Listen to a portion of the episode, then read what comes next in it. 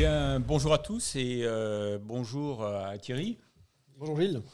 Donc, euh, ce matin, euh, nous accueillons sur le Jump Seat Matteo Mirolo. Alors, Matteo, ah, et oui, et oui, oui, comme Martin nous montre le plateau, Matteo n'est pas là. Où il est, Matteo Nous l'accueillerons. Nous voilà, l'accueillerons au futur ouais, proche. ouais, Nous allons l'accueillir. Euh, Mathéo est en approche. Son train a du retard et il va nous rejoindre euh, en cours d'émission. Matteo Mirolo, qui représente l'ONG, l'association Transport et Environnement. Donc c'est une association de défense de l'environnement, un lobbyiste vert basé à Bruxelles et qui en connaît un rayon sur euh, le transport en général, l'aviation en particulier, et qui est aussi un passionné d'aviation. Ça nous est paru intéressant d'inviter euh, un lobbyiste vert sur, sur le plateau de Jump Seat parce que c'est vrai que quand on se place du côté des, euh, des aviateurs, des professionnels ou des passionnés d'aéronautique, on a tendance à mettre tous ceux qui critiquent l'aviation en quelque sorte, on les met tous dans le même panier. Donc là, bah, c'est intéressant d'avoir quelqu'un sur le plateau avec qui on va pouvoir dialoguer, parce qu'avec Mathéo, il est tout à fait possible de, de dialoguer. Oui, Euh, oui, c'est l'ONG Transport et Environnement est reconnue à la fois comme constructive et son expertise est reconnue. Elle est reconnue comme particulièrement compétente dans les domaines techniques euh, et économiques. Donc c'est un interlocuteur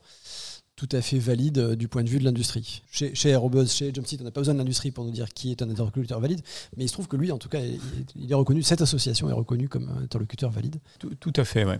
Bonjour au, au chat. Alors, je vois que hum, Fabrice Morlon est sorti de, de son simulateur euh, à, à Merville. Donc, euh, Salut Fabrice, avec 24 heures de retard, on te souhaite un joyeux anniversaire. bon anniversaire Fabrice. Voilà. Euh, Ah. 0K qui nous demande euh, est-ce que notre invité Matteo Mirolo aura la chaise verte Euh, C'est possible. Euh, bien voilà. vu, le 0K. MG7F euh, nous remonte le moral. Bisous les chaises. Oui, c'est ça. Donc, oui, Jean- Jean-Noël, bravo donc, pour ce sujet d'avenir. Effectivement, donc, ce qui nous est paru intéressant, c'est de pouvoir dialoguer et surtout de vous permettre de dialoguer avec ce qui, par moment, peut apparaître comme la, la- la bête noire euh, pour, pour les aviateurs. hein, Nous, bien sûr, on a plein de questions à lui poser, bien sûr. mais on, on vous donnera dans, dans un petit moment euh, les grands thèmes qu'on souhaite aborder et on pourra commencer à, vous pourrez commencer à proposer vos questions, bien sûr, sur ces thèmes-là. Comme ça, on sera encore mieux armé euh, pour discuter avec nos deux interlocuteurs du jour. que Mathéo euh, se prépare parce que quand il va débarquer, on va lui sauter dessus avec une rafale de, de questions. Là, il n'y aura pas de, pas de warm-up. Donc, pas de temps de chauffe pour, pour Mathéo. C'était le 1er avril, il n'y a pas longtemps. Voilà, ouais, Merci de remuer le couteau dans la plaie. Ouais, ouais, ouais. Ah non, Donc, mais d'habitude, c'est ouais. Aerobuzz qui fait les poissons. Alors, Aérobuzz, Aérobuzz a fait son poisson d'avril parce que depuis l'origine d'Aérobuzz, tous les ans, on fait nos, nos poissons d'avril, notre poisson d'avril et on est assez fiers. Mais là, je dois dire que cette fois-ci, on s'est fait avoir. Et quand je dis on, c'est je me suis fait avoir. Alors, retour, retour en arrière.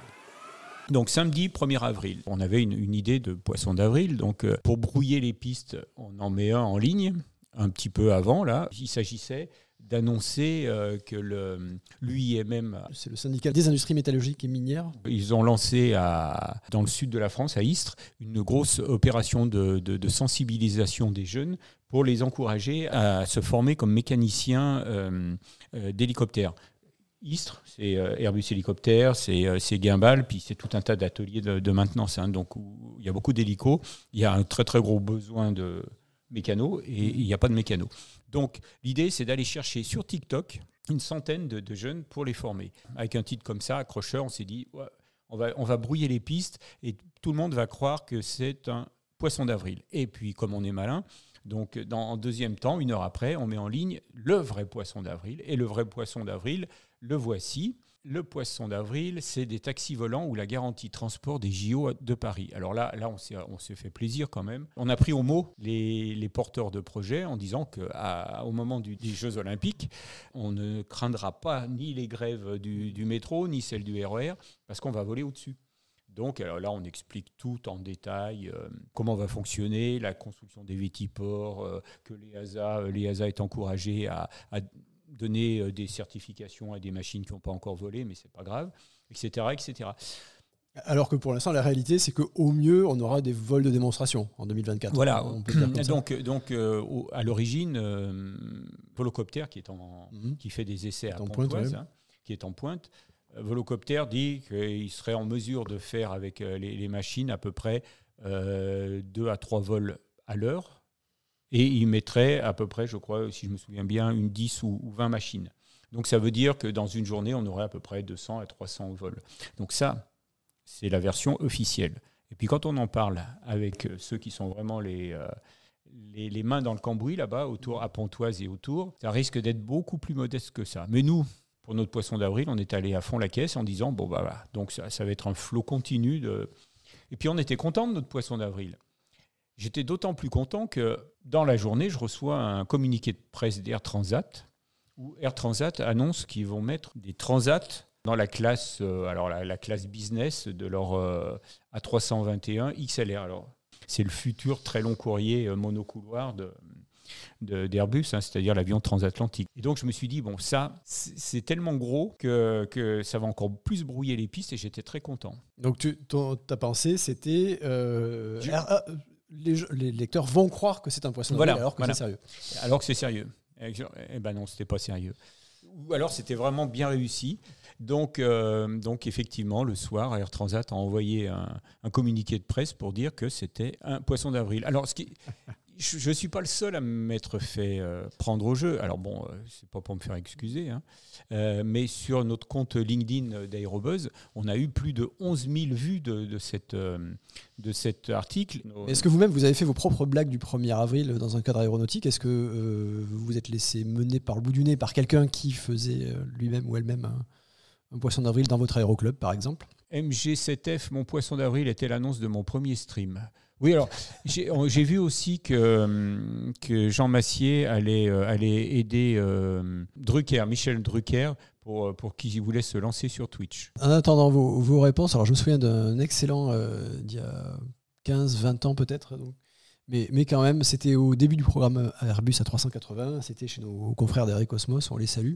Et il était question d'un A380 en version militaire capable de transporter des quantités phénoménales euh, de missiles euh, dans une soute, ou de faire du largage de parachutistes, si je me souviens bien, enfin transport de troupes évidemment. Je crois qu'il y avait une, porte de largage, enfin bon. et c'était sur au moins deux pages, peut-être trois, un dossier complet. Le, le rédacteur chef de l'époque, je crois que c'était Casamayou qui avait écrit Jean-Pierre Casamayou.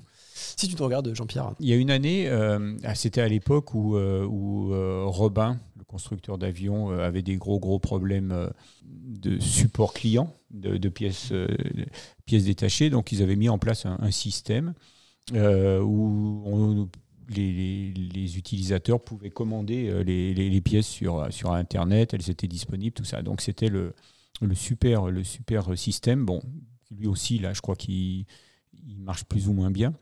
Euh, et donc, moi, mon idée, ça avait, du moins, le poisson d'avril qu'on avait fait cette année-là, c'était de dire que la Marine nationale autorisait les, les robins en particulier à venir se poser sur le, porte-avions euh, Charles de Gaulle. C'est tout à fait crédible, hein, parce qu'un euh, pilote qui sait bien piloter, il a, suffisamment de pistes. On était parti sur ce délire-là, donc il fallait évidemment quelques conditions. Les pilotes et une, qualif montagne hein, pour se poser court, mais surtout, surtout et c'était là où on a fait fort, c'est qu'il fallait que les, euh, les Robins, les DR400, aient des cocardes pour se poser. Et les cocardes, ils devaient les acheter sur le site de Robin. Eh bien, le responsable du site qui m'a appelé pour me dire, mais comment tu as eu cette info? Qu'est-ce que de, quoi il s'agit? Il est, il est tombé dans le, dans le panneau. Voilà. ça pour vous, c'est pour, pour, me remonter un petit peu le moral parce que là cette année j'ai le moral euh, en, berne parce que c'est vrai que je, me suis fait je, me suis fait avoir un petit peu. Arroseur arrosé. Ouais. Alors, est-ce que je peux faire une proposition en live? On peut passer aux actus. On aimerait aussi, comme je le disais tout à l'heure, euh, pour ceux qui nous rejoignent, notre, notre invité Matteo Mirolo euh, arrivera un peu plus tard. Il est enfin, son, son, TGV est en retard. Oui. Et euh, donc, on aurait aimé préparer l'entretien avec vous. On a des grands thèmes à aborder sur aviation et développement durable. Et sur ces thèmes-là, vos questions sont les bienvenues. Donc, je propose qu'on parle de l'actu. Mmh et qu'on fasse en parallèle, donc on s'interrompt. Quand vous avez des idées de questions, on s'interrompt, on note votre question, on, en discute, et puis on reprend le cours de, l'actu. Ça te ah va si on fait comme ça Très bien, très très bien. Ça, ça vous laisse le temps de, réfléchir. Là, donc, il va, falloir que nous soyons souples ce matin et qu'on s'adapte. Le premier thème sur lequel on aimerait l'interroger, c'est une ONG de défense de l'environnement, mode d'emploi. Mm. Donc vos questions dans ce domaine, alors nous on a plein de questions, mais vos questions dans ce domaine sont les bienvenues. Une ONG de défense de l'environnement, mode d'emploi. Allez-y, le chat. Ah, La zone aéro, salut. oui, salut la zone aéro. Euh, 0K qui nous demande Je suis à Bruxelles, est-ce que votre invité peut me rapporter un mug Aérobuzz Ah. Il coûte cher, non euh, le mug Les mugs Aérobuzz, alors ça, c'est surtout qui sont réversibles. hein. D'un côté, c'est c'est Aérobuzz et de l'autre côté, c'est Jumpseat. hein. C'est euh, c'est réversible. Pour l'instant, euh, on n'a pas encore mis en vente, ouvert la boutique euh, Jumpseat, mais ça viendra, hein, c'est promis. Et Villecoyote, euh, bonjour Villecoyote49, qui nous demande l'Alphajet. L'Alphajet va être remplacé par quoi? Alors, pour la patrouille de France, on ne sait pas, mais pour la formation des pilotes, c'est déjà, il est, je crois, complètement remplacé. Ah hein, je oui, crois, par le- complètement, par ça y est, Pilatus, 100%. oui, oui. Pilatus PC21. Donc, on rappelle, Alphajet, c'est un biréacteur. Et le Pilatus PC21, c'est un mono-turboprop, c'est-à-dire un avion à hélice, mais dont le moteur ressemble beaucoup à un réacteur. Ouais, ouais. Et, et donc, donc on, a, on, on a publié un article euh, il y a une quinzaine de jours sur les derniers pilotes, les, ils étaient cinq ou six, les derniers pilotes de chasse qui ont été euh, macaronnés sur, euh, sur euh, l'Alpha Jet. Macaron- Macaroné, ça veut dire breveté. Oui, hein, c'est oui, ça, oui, c'est- euh, ouais. qui, qui ont eu Ouais. leur brevet, c'est ça. ouais. Ouais. Donc c'était un article de Frédéric Lert qui aujourd'hui est aux 90 ans du CEAM, hein, c'est-à-dire le, le centre d'expéri- expérimentation euh, de l'armée de l'air à Mont-de-Marsan. Voilà, Très voilà. bien. Donc, euh, on rappelle, donc, vos questions sont les bienvenues sur le thème Une ONG de défense dans l'environnement, mode d'emploi, pour notre invité euh, att- attendu incessamment sous peu. En attendant, Gilles, qu'est-ce qui a retenu ton attention dans l'actualité? Alors, c'est pas forcément très très gai ce qui a retenu Mhm. mon attention. Hier est, est sorti euh, le rapport sur l'accident de Frankie euh, Zapata hein, avec son euh, flying board, cette planche euh, volante équipée de cinq petits réacteurs. Et donc l'accident s'est produit l'année dernière au mois de mai dans le cadre du, du rassemblement d'hydravions à, Biscarrosse. Donc il a, il a décollé et puis euh, dès qu'il dès a- qu'il a, quitté le sol, il s'est mis à partir en, en toupie. C'est vraiment il, tournait sur lui-même et euh, il avait perdu complètement le contrôle de, de- son engin. Et donc il a essayé de se rapprocher du lac pour pouvoir se cracher dans le lac. Donc euh, il s'est blessé grièvement. Et euh, ce, qui est, ce qui est étonnant, euh, du moins étonnant, quand on ne connaît pas tous les, les tenants et les aboutissants, ce qui est étonnant, c'est que euh, l'enquête a été menée par le BEA. Et c'est le Bureau d'enquête accident pour la sécurité de l'aéronautique d'État et non pas le BEA civil. Donc ça, c'est les militaires. La, la raison est simple, c'est que c'est un avion qui, euh, du moins un engin volant, un aéronef qui euh, évolue sous, sous laissez-passer provisoire. Donc c'est un prototype, donc dès lors, ça rentre dans le, dans le champ de- d'investigation du BEAE. Euh, c'est également le BEAE qui a mené l'enquête sur l'accident du euh, l'intégral Air de Aura Aero. Ces deux rapports ont été faits euh, par le BEAE, un service dont on ne parle pas souvent, hein, parce qu'il traite vraiment de cas d'accident d'avion euh, militaire. Donc, moins euh, médiatisé et souvent avec moins de victimes que les avions. En tout cas, moins d'implications pour les Voilà, passagers. bien sûr. pour les passagers Bien sûr, et puis, puis je dirais c'est presque, c'est presque euh, à des recommandations à usage interne, Mm. hein, puisque c'est euh, c'est les militaires qui recommandent, recommandent aux militaires de, comment ils doivent euh, comment ils doivent corriger les- leurs, leurs défauts. Euh, mais euh, ce, qui, ce qui est intéressant, c'est donc le BOA a 20 ans cette année, fête ses 20 ans. Et c'est un, organisme qui est complètement sorti de l'ombre ces, euh, ces derniers mois, ces dernières années, et aujourd'hui, il fait un travail remarquable de, diffusion de, l'information. Et les rapports d'accidents euh, d'avions d'armes sont disponibles sur son site en libre consultation. Donc ça, c'est assez remarquable. Et c'est ce qui nous avait donné envie d'inviter le, le directeur du BEAE, euh, le Donc, général il va, venir, il Mollard. va venir chez nous, il va venir chez Le Jumpseat. général Mollard vient donc euh, dans, dans 15 jours. Dans 15 jours, Mhm. il sera là. J'espère qu'il sera à l'heure. Euh, donc on lui, on lui conseillera un, un train. Euh, donc il sera là sur le, le plateau. Donc, euh, et, on, et on a pris, le, on a pris euh, rendez-vous avec lui avant la publication des, des deux rapports euh, sur, euh, sur le- l'intégral air et sur euh, la, la planche, euh, la planche volante. Donc, donc évidemment, on va parler aussi de, ces, de ces deux sujets. Voilà. Donc ça aussi, ce sera une émission, je pense, euh, intéressante. euh, et on aura sur le plateau pour interviewer le, directeur, on aura Frédéric Lert, le grand spécialiste des questions de défense. Alors Marie euh, Marie j'ai hâte oui. d'entendre vos invités sur écologie et aéronautique. Pour ma part, j'ai un rétexte sur avion électrique en formation professionnelle et la recharge solaire via électropostale à Aix-les-Milles. Nous aussi, on a, on a hâte de les entendre. hein. Ça, voilà. Donc Marie Gaiver, est-ce que tu pourras reposer ta question de manière plus précise? Alors merci beaucoup, hein, vraiment. Tu la poseras plus, de façon plus précise quand les invités seront là?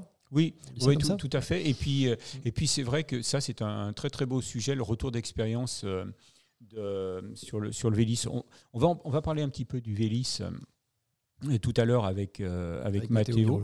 Euh, parce que parce qu'aujourd'hui le Vélis c'est euh, c'est le seul avion électrique au monde hein.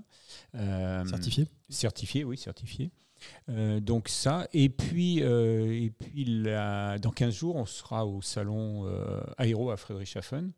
Et donc euh, on fera des émissions en direct avec Jérôme et moi on sera là-bas. Alors rappelle-nous, c'est un salon comme le salon du Bourget? Alors c'est je dirais c'est plus comme le salon euh, les, les grands salons américains euh, Sun and Fun ou euh, ou Oshkosh. Alors avec les présentations en vol en moins Mhm. mais c'est quand même le plus grand salon euh, d'aviation générale en Europe hein. Euh, donc là euh, il y a, il y a 600 euh, 600 exposants Aura Aéro, il sera avec un intégral. Il y aura évidemment euh, euh, Pipistrel avec toute une, toute une rafale d'avions, dont le, le Vélis. Donc tout ça, on va faire des, on fera des interviews à chaud sur les, euh, sur les stands. On ira de stand en stand. Et puis, donc on vous proposera des émissions complètement différentes, en espérant aussi que vous soyez présents, parce que ça sera pas forcément aux mêmes horaires. On vous redira tout ça quand ça sera calé. Mais euh, l'idée, c'est euh, c'est de tous les jours faire un tour des nouveautés du salon, mais en étant carrément sur les stands, en allant d'une, du- d'un stand à l'autre, en déambulant dans les allées. Voilà. Donc c'est une nouvelle expérience. Alors, chers viewers, si vous allez au salon de Friedrichshafen, au bord du lac de Constance euh, en Allemagne, est-ce que. Oui, Gilles, Gilles, est-ce oui. qu'ils peuvent te faire signe euh, Ah bah- sont dans le coin ah bah, s'ils- et tirer sont là-bas Ouais. Ah bah c'est ah, bien sûr, ah bah ça serait euh, ça sera avec plaisir qu'on qu'on retrouvera nos, euh, nos, nos, nos viewers. Qui a prévu déjà d'y aller Sachant que côté Jump Seat, ce sera Jérôme Bonnard. Jérôme et Bonnard et puis, et puis moi. Voilà. Donc on y sera tous les deux. Ce sera vraiment une émission euh, en salon de, stand en stand. Donc euh, on, espère vous euh, on espère vous proposer quelque chose d'assez euh, vivant puis d'assez nouveau. Alors, Jean-Noël Jean-Noël Bouillaguet, question à poser au directeur du BEAE. Quand est-ce que le rapport de la collision des deux rafales au meeting FOSA de Cognac en 2022 verra le jour? Alors, je me souviens plus à quelle époque de 2022 euh, a eu lieu l'accident, mais les, accidents là auxquels j'ai fait référence, il y a celui de, de Aura Aero, c'était en avril 2022, et celui de euh, Frankie Zapata, c'était en mai 2022. Donc ça donne une idée, tu vois, à peu près, un- à peu près un, euh, un- moins d'un an pour, pour faire le, rapport. Euh, mais c'est sûr, pardon, c'est sûr qu'on lui, c'est sûr qu'on lui, on lui, posera la question. Eh bien, euh, si tu es là, tu pourras lui poser en direct. Qu'est-ce qu'on a d'autre euh, Ah oui, euh, oui. Alors la zone aéro, euh, mon invitation tient toujours. Nous, ça nous fera plaisir si jamais tu montes au salon du Bourget. ça nous fera plaisir de t'accueillir sur le plateau de, de euh, et de faire un bout d'émission avec euh, avec toi ou vous. Je sais pas avec qui si tu seras accompagné. J'en profite pour vous dire qu'on devrait avoir quelques invitations euh, gratuites pour les journées professionnelles du salon du Bourget. Alors je suis très très limité, mais si vous en voulez, euh, on vous en mettra de côté. Excellente nouvelle. Ouais, ouais, Excellente nouvelle, ouais. Pour ceux qui nous rejoignent, bonjour. Et vos questions sont toujours les bienvenues pour nos invités du jour, at- attendus incessamment sous peu, et avec qui on va parler aviation et développement durable. Euh, donc sur le premier thème, donc je rappelle le premier thème sur lequel on attend vos questions, c'est une ONG de défense de l'environnement, mode d'emploi. Et puis euh, on peut déjà annoncer le deuxième thème, ce sera les relations avec l'industrie. Donc quelles relations transport-environnement entretient-elle avec l'industrie aéronautique au sens large, donc aussi bien les constructeurs, les grands noms, euh, de- les grands fabricants comme Airbus, Safran et d'autres bien connus, et les compagnies aériennes. Voilà le oui, il y a, y y plein de- on, a, on, a, on a préparé plein de questions, mais on a aussi comme ça spontanément plein, plein, de, plein de questions à, poser à, à- à des lobbyistes euh, verts de, de- de Bruxelles, euh, parce que parce qu'effectivement, euh, donc on semble s'en- s'engager dans, dans une voie hein, pour l'aviation, comme l'automobile. l'automobile, on l'automobile est complètement engagé dans une seule voie. Et, et, la motorisation électrique. Qui est la motorisation électrique. Et si, et si on s'apercevait que ce n'était pas la bonne solution, l'électricité, une fois qu'on aura interdit la fabrication de, de moteurs à explosion, Comment on fait pour revenir en arrière? Comment on fait pour prendre une bifurcation? Voilà. Donc, euh, est-ce que euh, l'aviation est un petit peu, l'aéronautique euh, est un peu en retrait par rapport à l'automobile qui elle est en avance. Est-ce que est-ce qu'il faut pas est-ce que est-ce que les lobbyistes regardent aussi du côté de ce qui se passe dans l'automobile pour faire un, parallèle et puis faire un, je dirais un, retour d'expérience à chaud? Voilà. Gilles, est-ce qu'il y avait d'autres actus qui ont retenu ton attention alors moi, moi euh, il, y en avait, il y en avait plein, mais euh, on avait parlé aussi, euh, juste avant de, brancher les micros, on avait parlé du de Sun and Fun. Hein, J'en ai parlé. Sun and Fun, c'est le, salon qui, qui, qui vient de se qui mhm. s'est déroulé la semaine dernière en Floride, Lakeland. et, donc, de la, présence et donc là, donc là, il y avait beaucoup de beaucoup d'actu et dont, dont Daer qui était en force avec deux avions le TBM 960 euh, et mhm. le, le, Kodiak 900. Euh, hein. Et, pour, les deux, pour les deux, il y avait, il y avait des nouveautés. Alors le 900, c'était la, la, grande nouveauté hein, du, mhm. euh, puisque c'était la première fois qu'il le présentait à, Sun Fun. Et puis le, le Kodiak 900. Hein. Le Kodiak 900. Et euh, le, le, 960, le TBM 960, c'était la première fois qu'il venait avec, euh, avec sa certification. Et donc, euh, comme on le voit là sur les images que vient de mettre en, ligne Martin, c'est quand même une superbe machine. Vraiment, c'est une machine de rêve, ça. Alors si on peut euh, faire un petit retour sur l'histoire du programme TBM, qui, est un programme tout à fait remarquable, euh, qui trouve euh, qui, dont les racines remontent aux années 1980, à la fin des années 80. Et on rappelle, alors TBM, qu'est-ce que ça voulait dire? TB, ben, ça voulait dire TARB, c'était l'acronyme, enfin en tout cas les deux premières lettres de la plupart des modèles de ce qui s'appelait Socata à l'époque. Mmh, mmh. Euh, et M, c'était pour Mounet. Euh, je pense que le constructeur a disparu depuis. Oui, oui, euh, Mounet, constructeur d'avions légers américain. Et donc, ils s'étaient mis ensemble. Bon, finalement, c'était un programme purement Socata à la fin, mais au départ, c'était un programme conjoint entre Socata et Mounet pour faire donc ce monoturboprop. Donc, un avion 6 places. Avec un moteur qui ressemble beaucoup à un réacteur, encore une fois, et une hélice. Et c'est donc un avion qui date, dont la, certification, pardon, la mise en service, mise en service date de 1992, donc qui a fêté ses 30 ans euh, l'an dernier, et qui a su évoluer. Il y a eu plein, plein, plein d'évolutions, hein, puisque le premier c'était le TBM 700, puis après il y a eu le TBM 700B2, je crois, etc., etc. On est passé au 850. Et voilà, et donc c'est un avion, une des évolutions marquantes, ça a été au moment où euh, on a cru qu'une nouvelle génération de jets très légers, donc d'avions à réaction très légers, allait arriver sur le marché et supplanter les turboprops. Finalement, c'est pas arrivé. Euh, finalement, ces, avions-là euh, ont, fait un gros flop. Mais euh, à ce moment-là, les, les, les, avait su évoluer. Les pocket jets. Les pocket jets, c'est ça, le jet qui devait envoyer toute l'aviation à hélice au, au, musée. Au musée, Et donc à ce moment-là, le TBM a su évoluer en augmentant sa vitesse de croisière une des évolutions. Et finalement, d'ailleurs, le TBM a largement tenu tête au. Ouais. Et, ça, reste, ça reste le, plus rapide des, euh, des, des, des monos turbo, avec 330 nœuds. Je crois, oui, faire dans les, oui, parce qu'avec la, dernière évolution, il a encore gagné, je crois, 5 nœuds, mm. quelque chose comme ça. Et là, donc la, dernière évolution, la, 960, euh, il y, a plusieurs points hein, qui, euh, mm. Euh, alors il y a notamment, alors je sais pas si c'est le 960 ou juste avant, euh, le système Home Safe. Le système alors Home Safe c'était déjà sur le, précédent. Sur la version précédente, donc voilà, une évolution marquante aussi. Euh, le TBM a été un des premiers avions à intégrer ce système de Garmin qui permet simplement en appuyant sur un bouton euh, qui permet à l'avion de trouver l'aéroport le plus proche et de se poser automatiquement. Donc bien sûr, un système d'urgence, mhm. mais donc euh, un, des premiers avions à, être certifié avec ce système. Et, là, et là euh, quand, on, quand on, pense à un système comme celui-ci, c'est pas simplement prendre sur étagère une une boîte, un, écran, un, instrument et puis le, mettre sur le, tableau de bord. Il a fallu quand même tout automatiser l'avion. Hein, c'est-à-dire que euh, sur cet avion, par exemple, ben, le, train, il ne sort pas tout seul. Là, Mhm. donc dans ce système, on fait sortir le train. Le, les- le freinage, par exemple, le freinage, il n'est pas automatisé, donc il a fallu in- inventer un système de freinage automatisé. Mais pour toutes les fonctions de l'avion, il a fallu tout automatiser, sans parler que il- cet avion, on imagine que c'est un avion est en, croisière, il a son problème, on appuie sur le bouton et il revient tout seul euh, au sol. Comme tu l'as dit, il va se poser. Mais ça veut dire que c'est un avion sans pilote qui se retrouve dans l'espace aérien et qui choisit la piste la plus opportune pour se poser en fonction de la météo, en fonction de la longueur, tout ça. C'est pas, c'est pas, euh, il va pas se vacher euh, sur le, terrain le plus proche. Il va chercher le, terrain le, mieux adapté. Donc, ça a été un développement assez long. Et euh, il y avait un peu une course hein, euh, entre plusieurs euh, constructeurs pour savoir qui serait le premier. Alors, dans les starting blocks, il y avait, euh, il y avait évidemment Daer, qui, qui a fait tout son développement dans le plus grand secret, mais il y avait aussi Piper avec ouais. Le, le M600, et puis il y avait aussi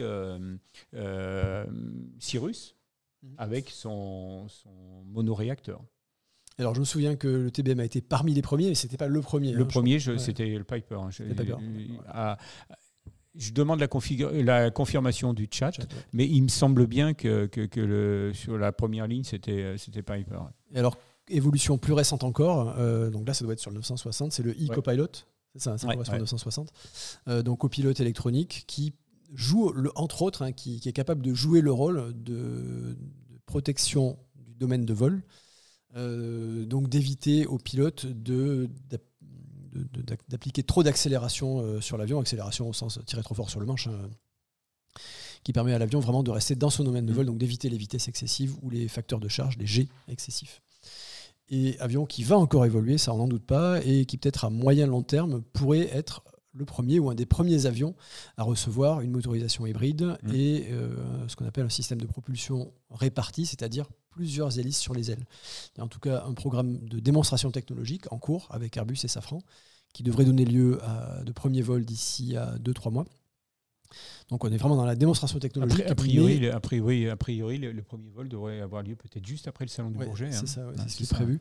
Et, et donc, qui pourrait donner lieu, ça, de- Da- Daer le dit clairement, euh, qui pourrait donner lieu à un programme d'évolution de cet avion ou d'un autre. En tout cas, euh, ça- on pourrait imaginer tout à fait un jour de voir un, TBM avec plusieurs hélices sur les ailes et une motorisation en partie électrique. Donc c'est un avion qui a encore euh, pas mal, pas mal d'avenir. Et en tous les cas, euh, c'est un avion qui a euh, ses, euh, ses aficionados parce que c'est euh, notamment aux États-Unis hein, où, où se situe l'essentiel du, du marché euh, du, du TBM euh, 960. Euh, c'est, euh, ce sont des pilotes propriétaires. Ce sont les, euh, ce sont les propriétaires de l'avion qui, l'utilisent vraiment pour se déplacer à travers les États-Unis pour leur déplacement professionnel ou d'agrément, mais ce sont des gens qui voyagent beaucoup. Et, quand, un, quand Daer sort un nouveau modèle, eh bien, euh, ils sautent dessus euh, tout de suite. Et, on le voit, euh, aujourd'hui dans le catalogue, il y a, deux modèles. hein. il y a le TBM 910 et puis euh, le, le 960, 960. Et c'est le 960 qui, euh, qui se vend. Alors qu'il y a une grosse différence de prix, mais c'est l'avion euh, l'avion presque parfait. hein. Alors, la zone aéro sur le chat réagissait. En fait, ce sont déjà des systèmes utilisés en ligne, mais appliqués à l'aviation commerciale plus légère. La zone aéro, si tu fais allusion au système d'atterrissage Ouais. home safe, alors atterrissage vraiment au sens large, hein, système de secours. Non, justement, c'est. Corrige-moi mais, mais si je me trompe, mais pour moi, c'est bien l'aviation euh, des, des avions. Alors, ah, les modèles de vol. Non, les modèles de vol, etc. Euh, Bah, en tous les cas, euh, le, le- le système euh, Ah, le Home système, Safe, ouais. le système Home Safe de, de Garmin est beaucoup plus poussé que, que ce qu'il existe sur l'aviation Ah commerciale. oui, oui, clairement, oui, bien sûr. Euh, alors, non, je pense que la zone aéro parle du- de la protection du domaine de vol. Ah, ah oui, si je le suis bien. Oui, bien sûr. Euh, D'accord. Alors, alors honnêtement, protection du domaine de vol sur les avions, euh, oui. Alors sur les avions commerciaux, sur les, Airbus en particulier, euh, c'est une protection qui est faite par les commandes de vol électriques. qu'on appelle aussi aujourd'hui les commandes de vol numériques. Et le, petit tour de force quand même sur le TBM, le, le copilote électronique, c'est de réussir à protéger le domaine de vol avec des commandes de vol classiques. Donc merci beaucoup de la zone aéro pour, pour cette réaction. 0K qui nous. Alors je reviens tout petit peu en arrière pour parler du Sun Fun. Donc on reste sur le sujet Sun Fun. Présentation du moteur Rotax 916 IS, aussi au Sun Fun, 160 kg, 160 chevaux pour 86 kg seulement, effectivement. Mm. Joli rapport euh, puissance. Ce, sera, ce sera aussi euh, l'une des grandes attractions, euh, alors je dis pas nouveauté, mais une des grandes attractions du, salon aéro de Friedrichshafen. Hein, parce que c'est un moteur qui est vraiment attendu, parce que là aussi, Là, là, ce qu'il faut, ce faut bien voir, c'est qu'on parle aviation électrique pour décarbonation de, l'aviation, mais euh, ces, moteurs permettent de, diviser par deux la consommation des, euh, des Lycoming ou des Continental qui équipent la, flotte des avions. Euh, des avions d'aviation Et d'ailleurs, Franck May nous dit, pour lui, c'était l'événement de la semaine. Euh, s'ils font un STC, donc euh, une adaptation, une certification d'adaptation sur le Cessna 172, 172, donc un petit avion léger très utilisé en aéroclub, jusqu'à la version R, ça pourrait être génial. Mm. Gros marché, moins de bruit, charge utile accrue par l'allègement d'ensemble et abandon des essences plombées. Ouais, ce serait top. Alors, j'avoue que j'ai pas, pas vraiment euh, suivi, mais ce sera intéressant de, voir quelle est la, stratégie de, de Rotax. Est-ce que, est -ce que ce moteur est destiné à être certifié? Euh, bon, là, on est 160 chevaux. Euh, on, vise, on vise le marché des quadrilles places, donc c'est obligatoirement euh, certifié. Mais alors, n'exagère pas, Gilles, on divise pas, pas par deux la conso de, pour 100 chevaux. 18 litres, 22 à 18. Ah, il me semblait que l'amélioration était plus. Moi, je pensais que c'était qu'on partait de plus haut, tu vois, parce que tu dis 22. Moi, j'ai plutôt tendance à penser qu'un qu'un DR400 100 chevaux, ça fait plutôt du, du 25 litres. Et puis, euh, et puis bon, 18 litres peut-être, 16, 18, ouais, je sais pas. Donc j'ai peut-être exagéré, euh, divisé par deux, mais c'est sûr que c'est un, gros gap. Hein, et euh, on n'a rien à envier au, Neo et au Max quand si on, si on fait le parallèle avec L'aviation de, de, ligne. Des Airbus et des Boeing. Euh, on va continuer à parler d'actu et on continue à vous demander euh, vos idées de questions pour nos invités. Donc on vous rappelle, euh, c'est Matteo Mirolo qui représente l'ONG bruxelloise, l'ONG de lobbying écologique, euh, transport et environnement, qui va nous rejoindre incessamment sous peu. Son, train est en retard. On l'attend avec impatience. Euh, il sera accompagné d'un collègue d'ailleurs qu'on présentera en fin d'émission. Mhm. Et donc on vous demandait vos idées de questions. Nous on en a plein, mais les vôtres sont les bienvenus. Sur le thème Une ONG de défense de l'environnement, mode d'emploi.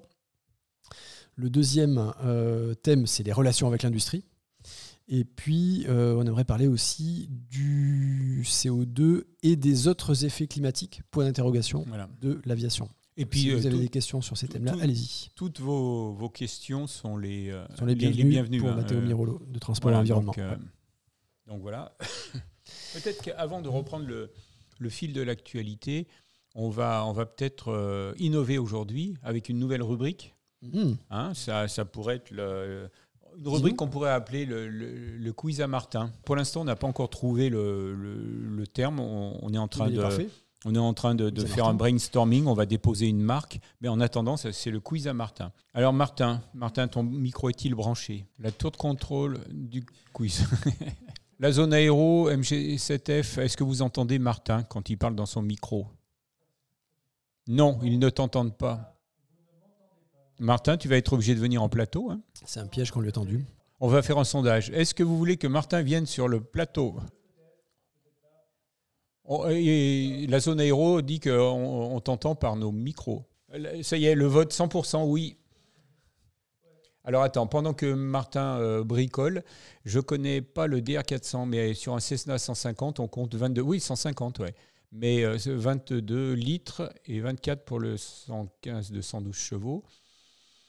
On voit souvent des chiffres très bas sur les Rotax 912, mais c'est qu'ils supportent très bien les faibles puissances. Euh, alors que sur le Continental, on descend jusqu'à 2300 tours au lieu de 4000, 5008.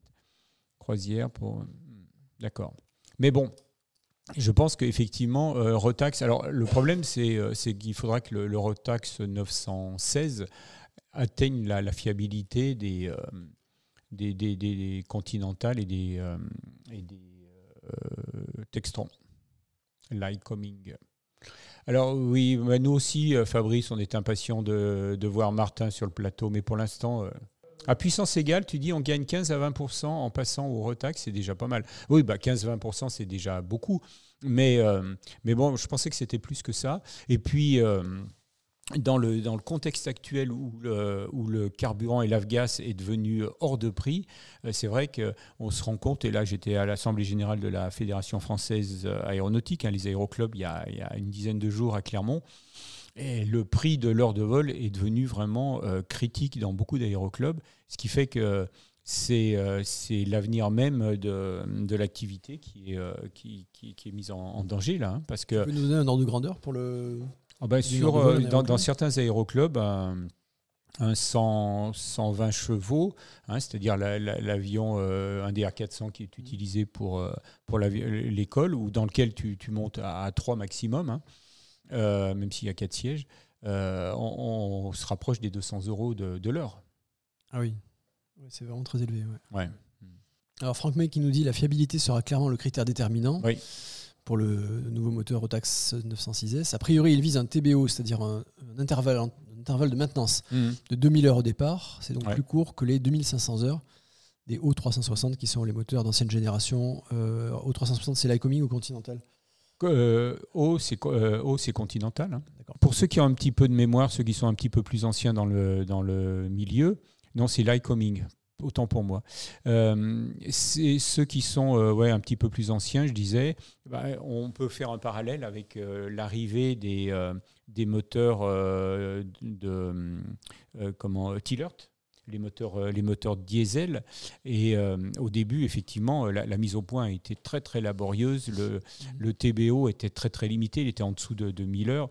Il a fallu quand même de nombreuses années avant qu'on arrive à, au niveau actuel. Voilà. On passe au quiz à Martin. Ah, alors là, on a euh, Matteo Mirolo qui vient d'arriver sur le plateau. Matteo, bonjour Matteo. Ce n'est plus le 1er avril, ah non Gilles.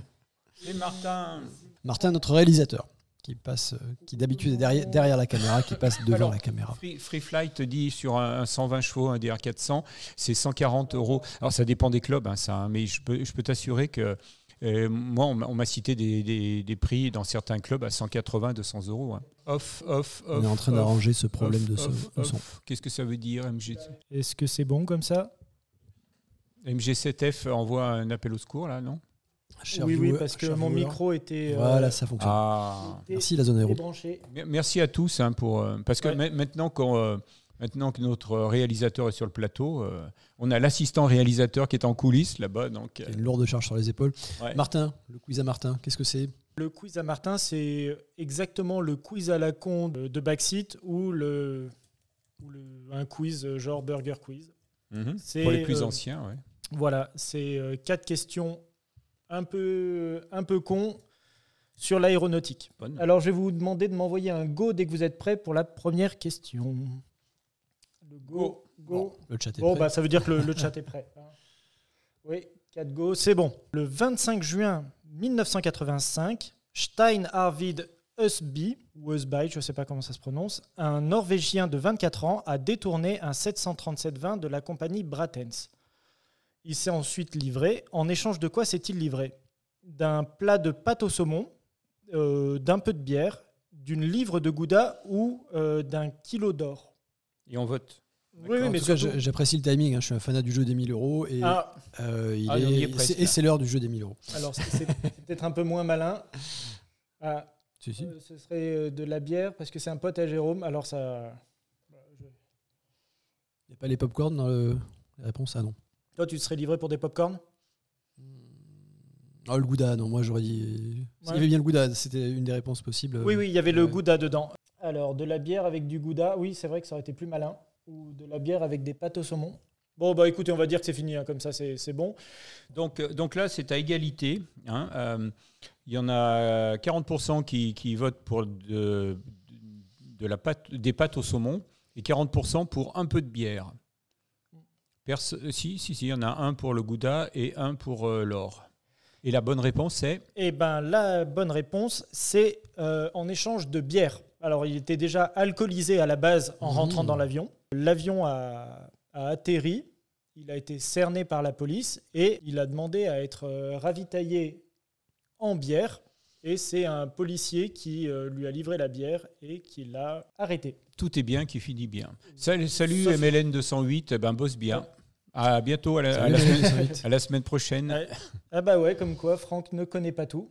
Eh oui, eh oui.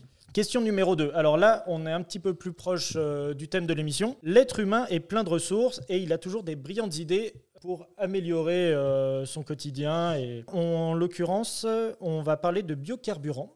Mmh, Sujet d'actualité. Oui, Oui. bah oui, justement, et il a fallu que j'aille chercher un peu loin. Alors, en termes de biocarburant, quelle idée euh, génialissime n'a pas encore été imaginée? Alors, euh, je vais pas La, trop la bière comme biocarburant. Ah Alors, ça, serait- ça serait un, un sacrilège. Alors, euh, Franck, tu crois pas si bien dire, mais je l'ai enlevé des réponses, mais c'était vraiment une réponse, voilà, qui euh, Mhm. ça a été mis en place. Alors, je l'ai pas noté exactement où, mais euh, oui, oui. Dans les idées qui ont été imaginées ou pas, utiliser des lapins congelés, de la poussière d'étoile, des couches sales, des couches de bébé ou euh, du fromage. Et donc, il y il en a bien trois qui ont été tentés. Voilà, il y en a trois quel qui ont fromage, été, euh, quel qui ont fromage? été, euh, faut, être tentés. plus, faut être plus précis. Quel Alors, fromage? euh, si Du jamais. Gouda? Alors, les, les- les lapins congelés, je sais qu'on utilise les euh, poulets congelés dans l'aéronautique pour le faire certains tests. En fait, c'est pas des poulets congelés, c'était des, c'est des poulets qu'on met dans un canon et on les balance sur le, les, les, les pare-brises des avions. Ah. Et euh, alors, ça sert pas à les faire avancer. Non, ça sert à euh, mesurer la résistance. On les décongèle avant. hein. Et mais, oui, mais une fois, ça- les tests ont été faits sans les décongeler c'est- et le poulet est passé à travers le cockpit. et méthane. Et, Et c'est pas un poisson d'avril. De la liqueur de lapin. Alors moi j'ai voté pour... euh, Enfin je pense que ce qui n'a pas été essayé c'est la poussière d'étoile parce que je pense que c'est trop minéral et pas assez organique, pas assez Ouais. énergétique. Mais ce, ce n'est que ma réponse. C'est fini Alors, euh, quelles sont les réponses du chat? 88% pour la poussière d'étoile et 1% pour les lapins congelés. Eh ben alors, euh, au final, vous avez eu raison, bien entendu. Ah. Parce que je trouvais ça mignon de la poussière d'étoile. Mais euh, les lapins congelés, ça a été utilisé entre autres en 2009 à Stockholm pour lutter contre une invasion de lapins. En fait, au lieu de brûler juste euh, les lapins, Euh, les couches sales, ça a été euh, fait au Québec et ils s'en sont servis pour créer un diesel synthétique. Alors, la flatulence de sirène aussi, oui. Ouais, ouais, j'aurais pu essayer. Et le fromage, alors c'est du fromage anglais. Donc c'est des anglais, donc c'est pas vraiment une grande perte, ça je pense. euh. Je Et- m'inscris en faux. Ouais, J'adore les fromages anglais. Question numéro Oh là là 3. là là. Euh, le 9 mai 2013, un avion de la compagnie American Airlines euh, reliant Los Angeles à New York a été forcé de faire un atterrissage d'urgence à cause d'un problème à bord. Proposition numéro 1, tous les toilettes étaient HS au décollage. Une passagère dérangeait tout le monde en chantant du Whitney Houston. Un passager avait caché un durian, c'est un fruit qui pue, dans son sac. Ah oui, c'est ce fameux fruit qui est très populaire en Asie mais interdit dans certains Ah, lieux publics euh, Singapour comme par, c'est pas permis. par exemple. On a interdit à Gérard Depardieu d'aller aux toilettes et il a fait un scandale. Pilot Jeff, euh, non, c'est pas moi à l'écran. C'est quelqu'un d'autre. MMG7F sur un vol euh, Los Angeles-New York de American Airlines. Alors, euh, et vous Vous pensez à quoi? Ah ben, nous, aux toilettes bouchées, parce que normalement, quand, euh, quand les toilettes sont bouchées, l'avion, on n'a même pas le droit de décoller. J'en appelle aux professionnels, mais je pense que c'est une question de no-go. hein. Oui, je dirais pareil. Oui. Ouais, Ça les me paraît la plus cohérente, ça me paraît la plus cohérente, ouais, la plus probable. Pour l'instant, c'est 50-50 entre euh, durian et euh, toilettes. D'accord. Euh, Jean-Noël, bien tenté. Bien tenté. Des couches sales remplies de, de fromage euh, anglais, je pense. C'est bon, c'est fini. Alors, le verdict. Alors, le verdict, c'est pile à égalité. hein. Euh, 40 44% pour euh, les, les toilettes, 44% pour Durian. Sachez que tout est arrivé. hein. Euh, J'ai trouvé euh, des vols qui ont été annulés pour chacune de ces raisons. Alors, Gérard Depardieu, c'était sur un Paris-Dublin. Depardieu a voulu se lever après le signal de ceinture. euh, voilà, il voulait pas euh, aller s'asseoir. Il devait être imbibé. Alors, le Durian, ça arrive euh, régulièrement sur des vols. euh, des vols, c'est plutôt euh, en Asie. Les toilettes HS, c'est arrivé aussi. Et non, en fait, euh, sur ce vol-là, c'était une passagère qui chantait euh, Whitney Houston et qui ne voulait pas s'arrêter. Donc, alors, j'avais une vidéo, mais euh, comme je ne l'ai pas préparée, bon, bah. Oui, voilà, c'est ça, MG7F. Il a fait, euh, il a fait pipi dans, dans une bouteille. ouais. Ça, c'est Gérard Depardieu. Ouais. Donc la passagère ne voulait pas s'arrêter Voilà, de chanter du Whitney Houston. Et donc, en fait, ça, ça crispait tout le monde dans l'avion. Ça a commencé à créer une émeute, en fait. Et donc, ils ont Mhm. dû aller se poser euh, en urgence à Kansas City. Une toute dernière question. Alors, Ça concerne euh, Horatio Frédéric Phillips, qui est un pionnier de l'aviation anglais, spécialiste des machines qui ont beaucoup trop d'ailes pour voler. Euh, sa machine avec le plus d'ailes, avec combien d'ailes, à votre avis? 21 ailes, 50 ailes, 100 ailes, 200 ailes 200 ailes. 200 ailes, oui, c'est ça. Oui. À noter que ça a quand même pas hyper bien volé. Hein. 200 ailes, oui, c'est ça. Donc c'était euh, c'était un vélo en fait. Effectivement, euh, parfois il faut faire passer l'expérimentation avant la théorie. hein. Peut-être aussi une Non, c'est question bon, c'est bon. est-ce que c'est quelqu'un qui est connu chez vous? Ça, il faut demander à Franck, Franck May. May, ouais. Franck May, il va te le dire, ça. Non, Moi je connaissais pas le nom. hein. Alors Franck Un May nouveau qui- sondage. Franck May qui ne pense pas avoir entendu ce nom et pourtant il connaît Régnier de Gouet. Oui, en effet, il y a un petit indice sur le titre du sondage. Vous avez voté en majorité pour 21 L. Ah, mais alors, euh, vous- Ah, moi j'aurais dit beaucoup plus. Ah bah moi, et, euh, c'était vraiment pas un petit joueur. Euh, vous pensiez à combien d'ailes, vous 200, moi, 200. Moi je pensais à 100. Ouais, Il y en avait bien 200. 200 200. Alors, 200 je vais, euh, Extraordinaire.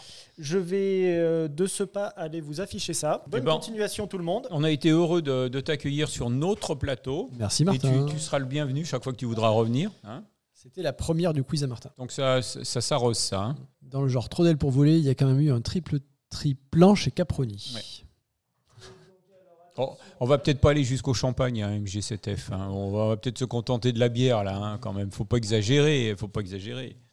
Ah oui. Ouais. Bien, alors, j'en reste, sans voix. Euh, là, c'est même plus des ailes, c'est des. Là, c'est une, c'est une cage là. Je sais pas. On dirait un central téléphonique ou un, système de ou un portance répartie. ouais.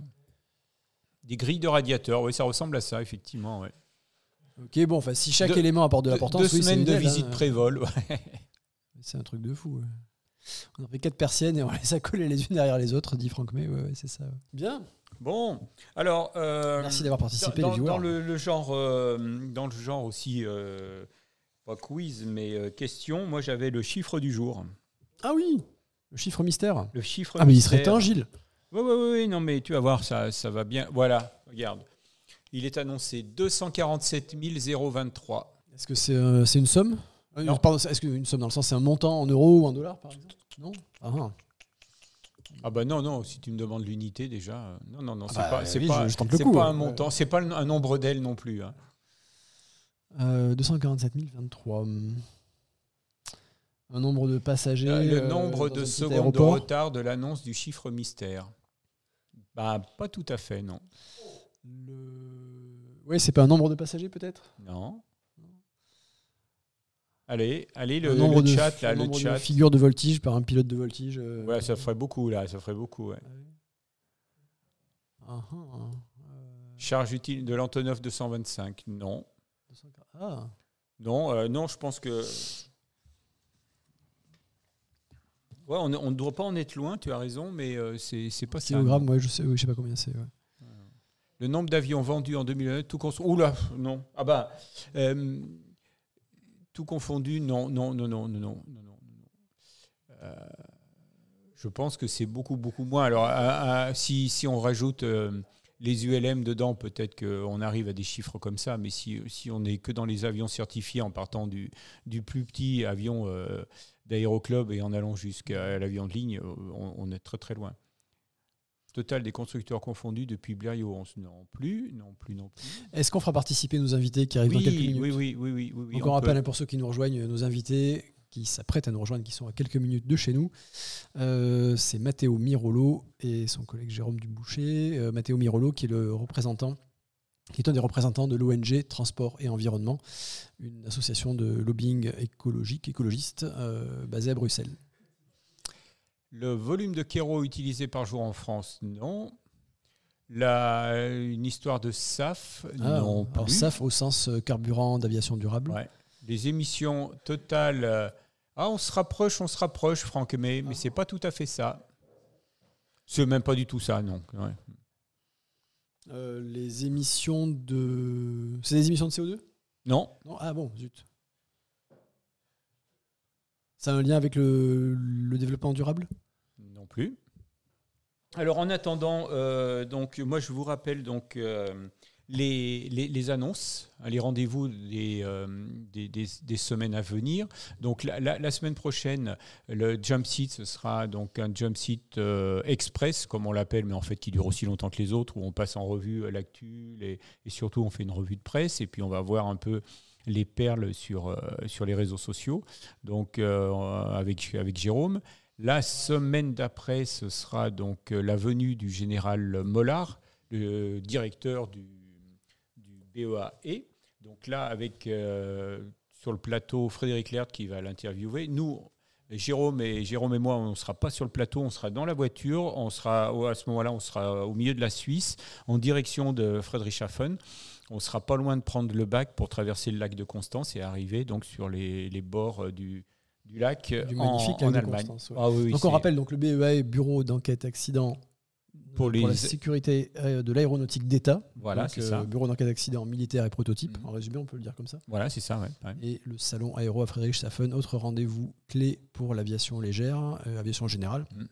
Ah, et puis, et puis je, saute, j'oubliais, c'est que le, donc ça, c'est nos rendez-vous du mardi. Alors bien sûr, on a aussi les rendez-vous du, du, avec vol de nuit. Donc maintenant, vol de nuit, ça s'est dédoublé. Nos, nos, pilotes volent chacun de leur côté. Donc d'un côté, euh, on a Jeffrey qui, euh, qui, fait un vol de nuit le lundi, euh, le lundi soir en général, et puis Antoine qui, qui fait un vol de nuit le jeudi soir. À noter que le prochain vol de nuit d'Antoine sera aux commandes d'un avion léger. Hein, ce sera sans doute soit un Cessna Caravan, soit un Kodiak, et ce sera une mission au profit d'Aviation sans frontières. Donc là, on va, on va faire de la, des, des pistes en dur euh, justement, non, pas des pistes en dur, des, pistes en, en, terre. En terre, ouais, Excellent. Alors, donc ça, ça, ça sera jeudi prochain. Alors attendez, voilà. Euh, plein de propositions du chat. 38 000 km la Lune, euh, le nombre de kilomètres pour atteindre la Lune, non. Le prix d'un DR409. Non plus. La vitesse atteinte par Voyager 1. Non plus. Le nombre d'heures de vol de gros porteurs en France, non.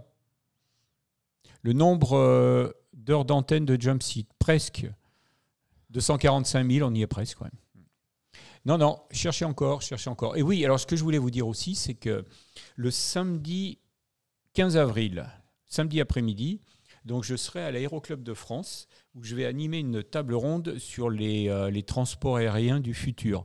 Une table, deux tables rondes en fait, une sur les, les aéronefs du futur et l'autre ce sera sur les infrastructures, c'est-à-dire les aéroports, les vertiports, tout ce que vous voulez, voilà.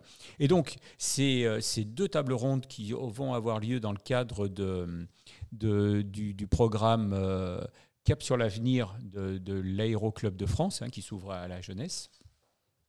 Euh, donc ces deux tables rondes seront retransmises en direct sur, sur notre chaîne Jumpseat. Et donc vous pourrez poser vos questions en temps réel au même titre que, les, que les, 100 ou 120 personnes qui seront dans la salle à l'Aéroclub de France. Donc ça, c'est une première qu'on va essayer. il n'y a pas de raison que ça ne marche pas. Euh, la seule raison pour laquelle ça, serait peut-être un peu poussif, c'est que j'ai du mal à, gérer à la fois le chat, les questions de la salle et, euh, et les invités sur la, table ronde. Mais normalement, euh, on, on, va, on est en train de se préparer. Ça devrait, ça devrait être une expérience assez intéressante. Euh, il, y a encore des, encore des propositions. Pour le hein. chiffre mystère du jour, qui était, on le rappelle, de 247 023. 247 023, c'est ça, ouais. Voilà. Franck May qui propose le nombre de poils de la moustache de Jack Crane. Jack Crane, pilote célèbre euh, dans la communauté aéronautique française. Voilà. Le nombre de chaînes modérées par MMG7F. Euh, le nombre de minutes avant la prochaine opération de Martin, on espère que ce sera moins. L'âge de Michel Drucker, non le nombre de passagers d'Air France en 2022. On espère que c'était plus. Ça, c'est pas gentil, ça. C'était beaucoup plus que ça. C'était en millions quand même. Oui, oui, Une dizaine de millions même. Euh, le nombre de litres de bière avalés par l'ensemble de pilotes en France en une semaine. C'est pas assez. Ah, en une semaine ah, Non, même pas, même pas. Je pense que c'est plus que ça. On demandera à Jérôme, c'est le spécialiste. Ah, voilà. Et notre invité est en train d'arriver. Là, vous allez assister en direct à, à l'arrivée sur le plateau de Matteo Mirolo et de son collègue Jérôme euh, Duboucher.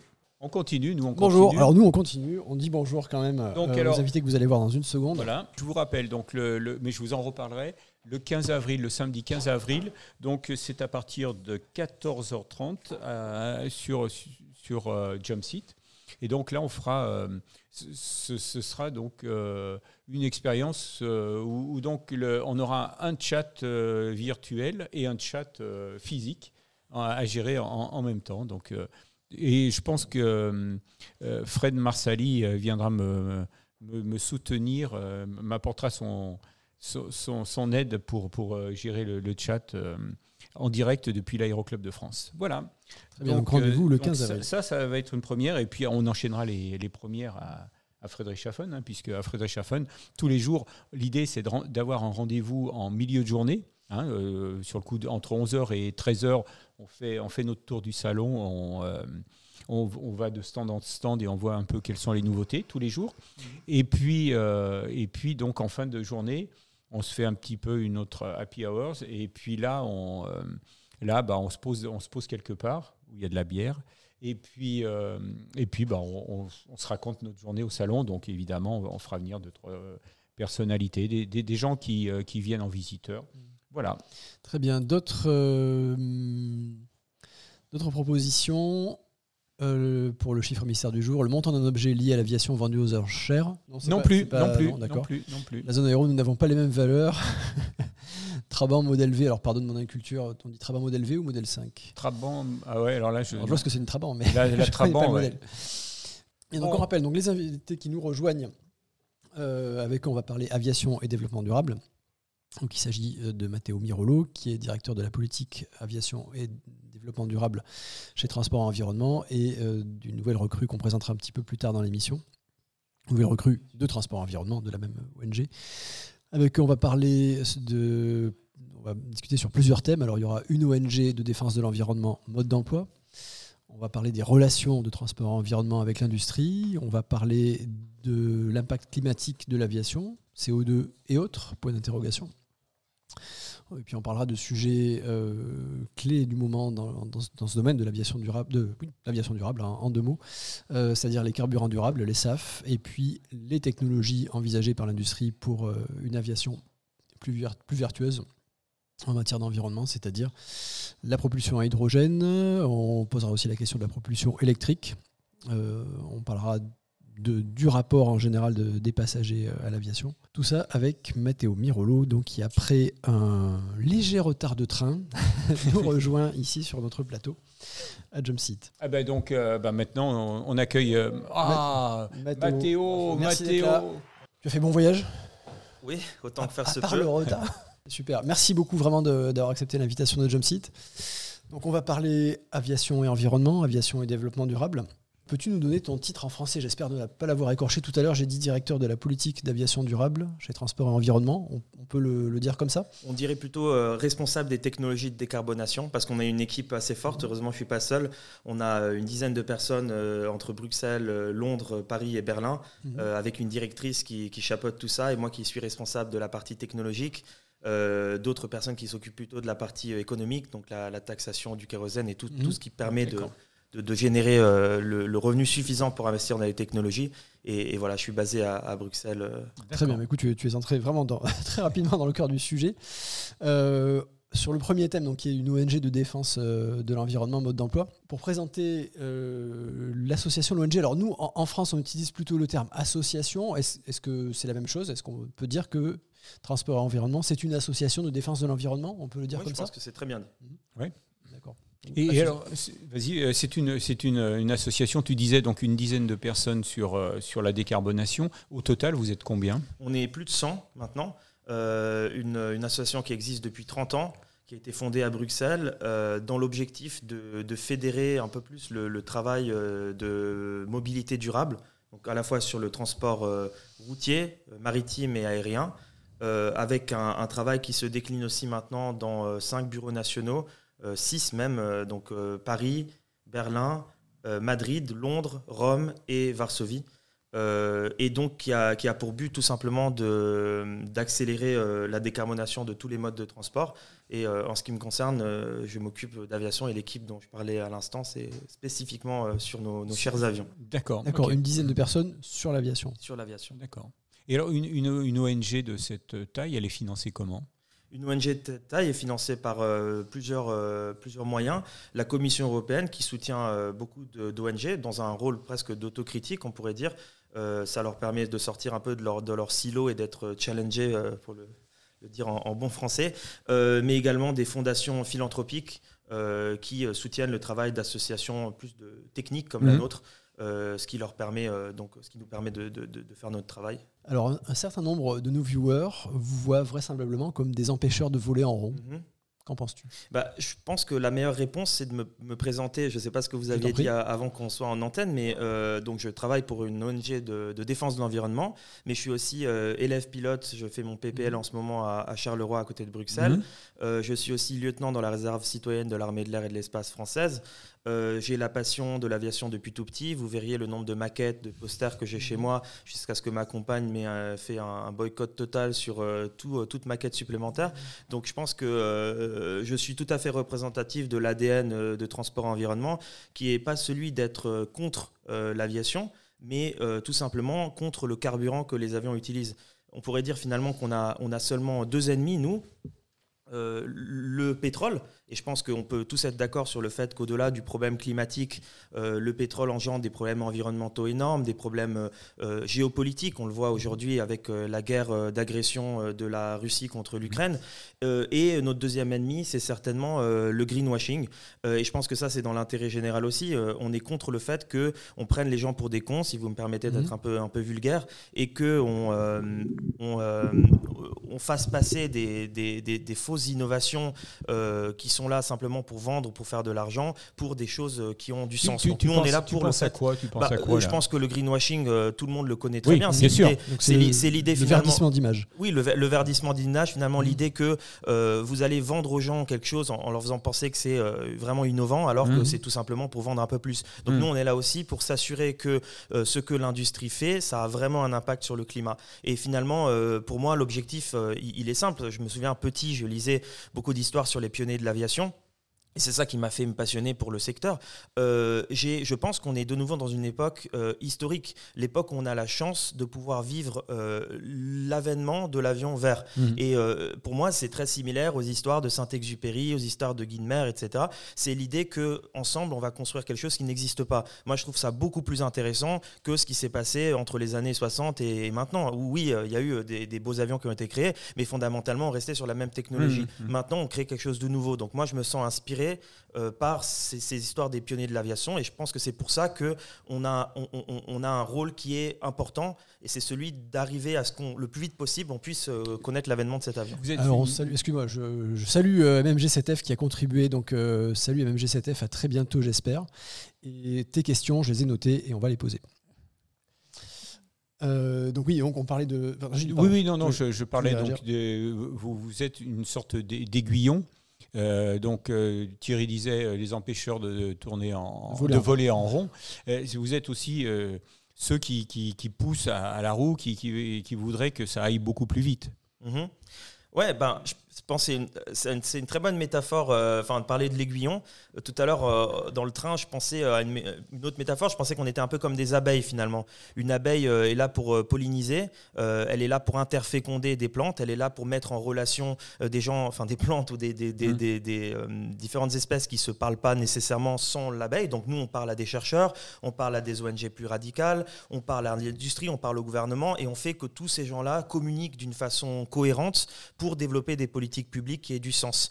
Mais comme l'abeille, on a aussi un aiguillon. Et euh, on l'utilise quand il le faut, euh, parce qu'on on pense qu'il est important aussi de savoir montrer les dents quand c'est nécessaire pour amener euh, à des, changements, euh, des changements réels. Si j'étais un peu provocateur, encore plus que je ne l'ai été jusqu'ici, je dirais qu'on est, on est peut-être même un peu les anges gardiens euh, de l'aviation d'une certaine façon. Parce que si l'aviation ne se réforme pas, est-ce qu'elle pourra continuer d'exister telle qu'elle dans 30 ou 40 ans? Moi, je pense que, bon, j'irai pas jusqu'à dire que l'aviation doit nous faire une standing ovation parce qu'on les aide, mais je pense que fondamentalement, on fait un travail qui, permet, qui nous permettra dans 30 ou 40 ans d'avoir des avions qui continuent d'exister sans que les gens euh, disent que c'est un problème.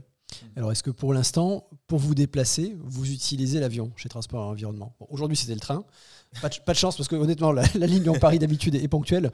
Euh, mais est-ce que, est que ça vous arrive d'utiliser l'avion pour vous déplacer chez Transport Environnement Oui, oui, bien sûr, parce que je pense qu'on est tout à fait conscient que l'avion a un rôle à jouer et joue un rôle très important pour la société, pour connecter les gens. Au-delà de l'innovation technologique, c'est un moyen de transport qu'on ne peut pas remplacer sur des liaisons long courrier, par exemple. Mais effectivement, on essaie d'être cohérent par rapport à ce, ce qu'on prêche. On a une politique de voyage qui a été lancée il y a quelques semaines, qui a pour but de diviser par deux notre émission, nos émissions de, gaz à effet de serre, mmh. donc en, en prenant à la fois les effets CO2, les effets non CO2 dont on parlera plus tard, je crois. Mhm. Euh, et euh, pour ma part, par exemple, mon défi personnel en 2023, c'est de ne pas prendre l'avion pour les voyages professionnels. J'ai la chance d'avoir mhm. euh, de bien travailler dans le train. Donc pas de problème, on va dire, au niveau du temps. J'ai la chance de travailler pour une ONG qui peut voilà, payer euh, les, les, déplacements en, train, donc peut-être un peu moins limité que pour mes déplacements personnels où euh, le, coût du train peut parfois être très élevé. Mhm, mhm. Donc c'est mon défi personnel. Mais à titre d'ONG, on a une politique de voyage euh, effectivement qui est de, diviser par deux cette, ces émissions sur l'année.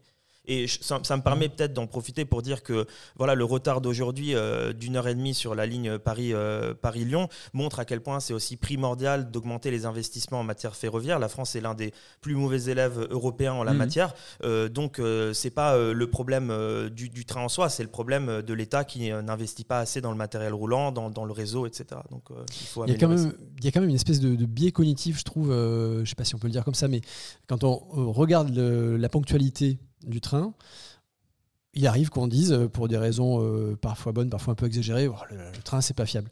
On ne dira jamais la même chose pour euh, l'automobile. Si on a du retard à cause d'un embouteillage, on ne dira pas l'automobile n'est pas fiable. On ne dira pas le système routier n'est pas fiable.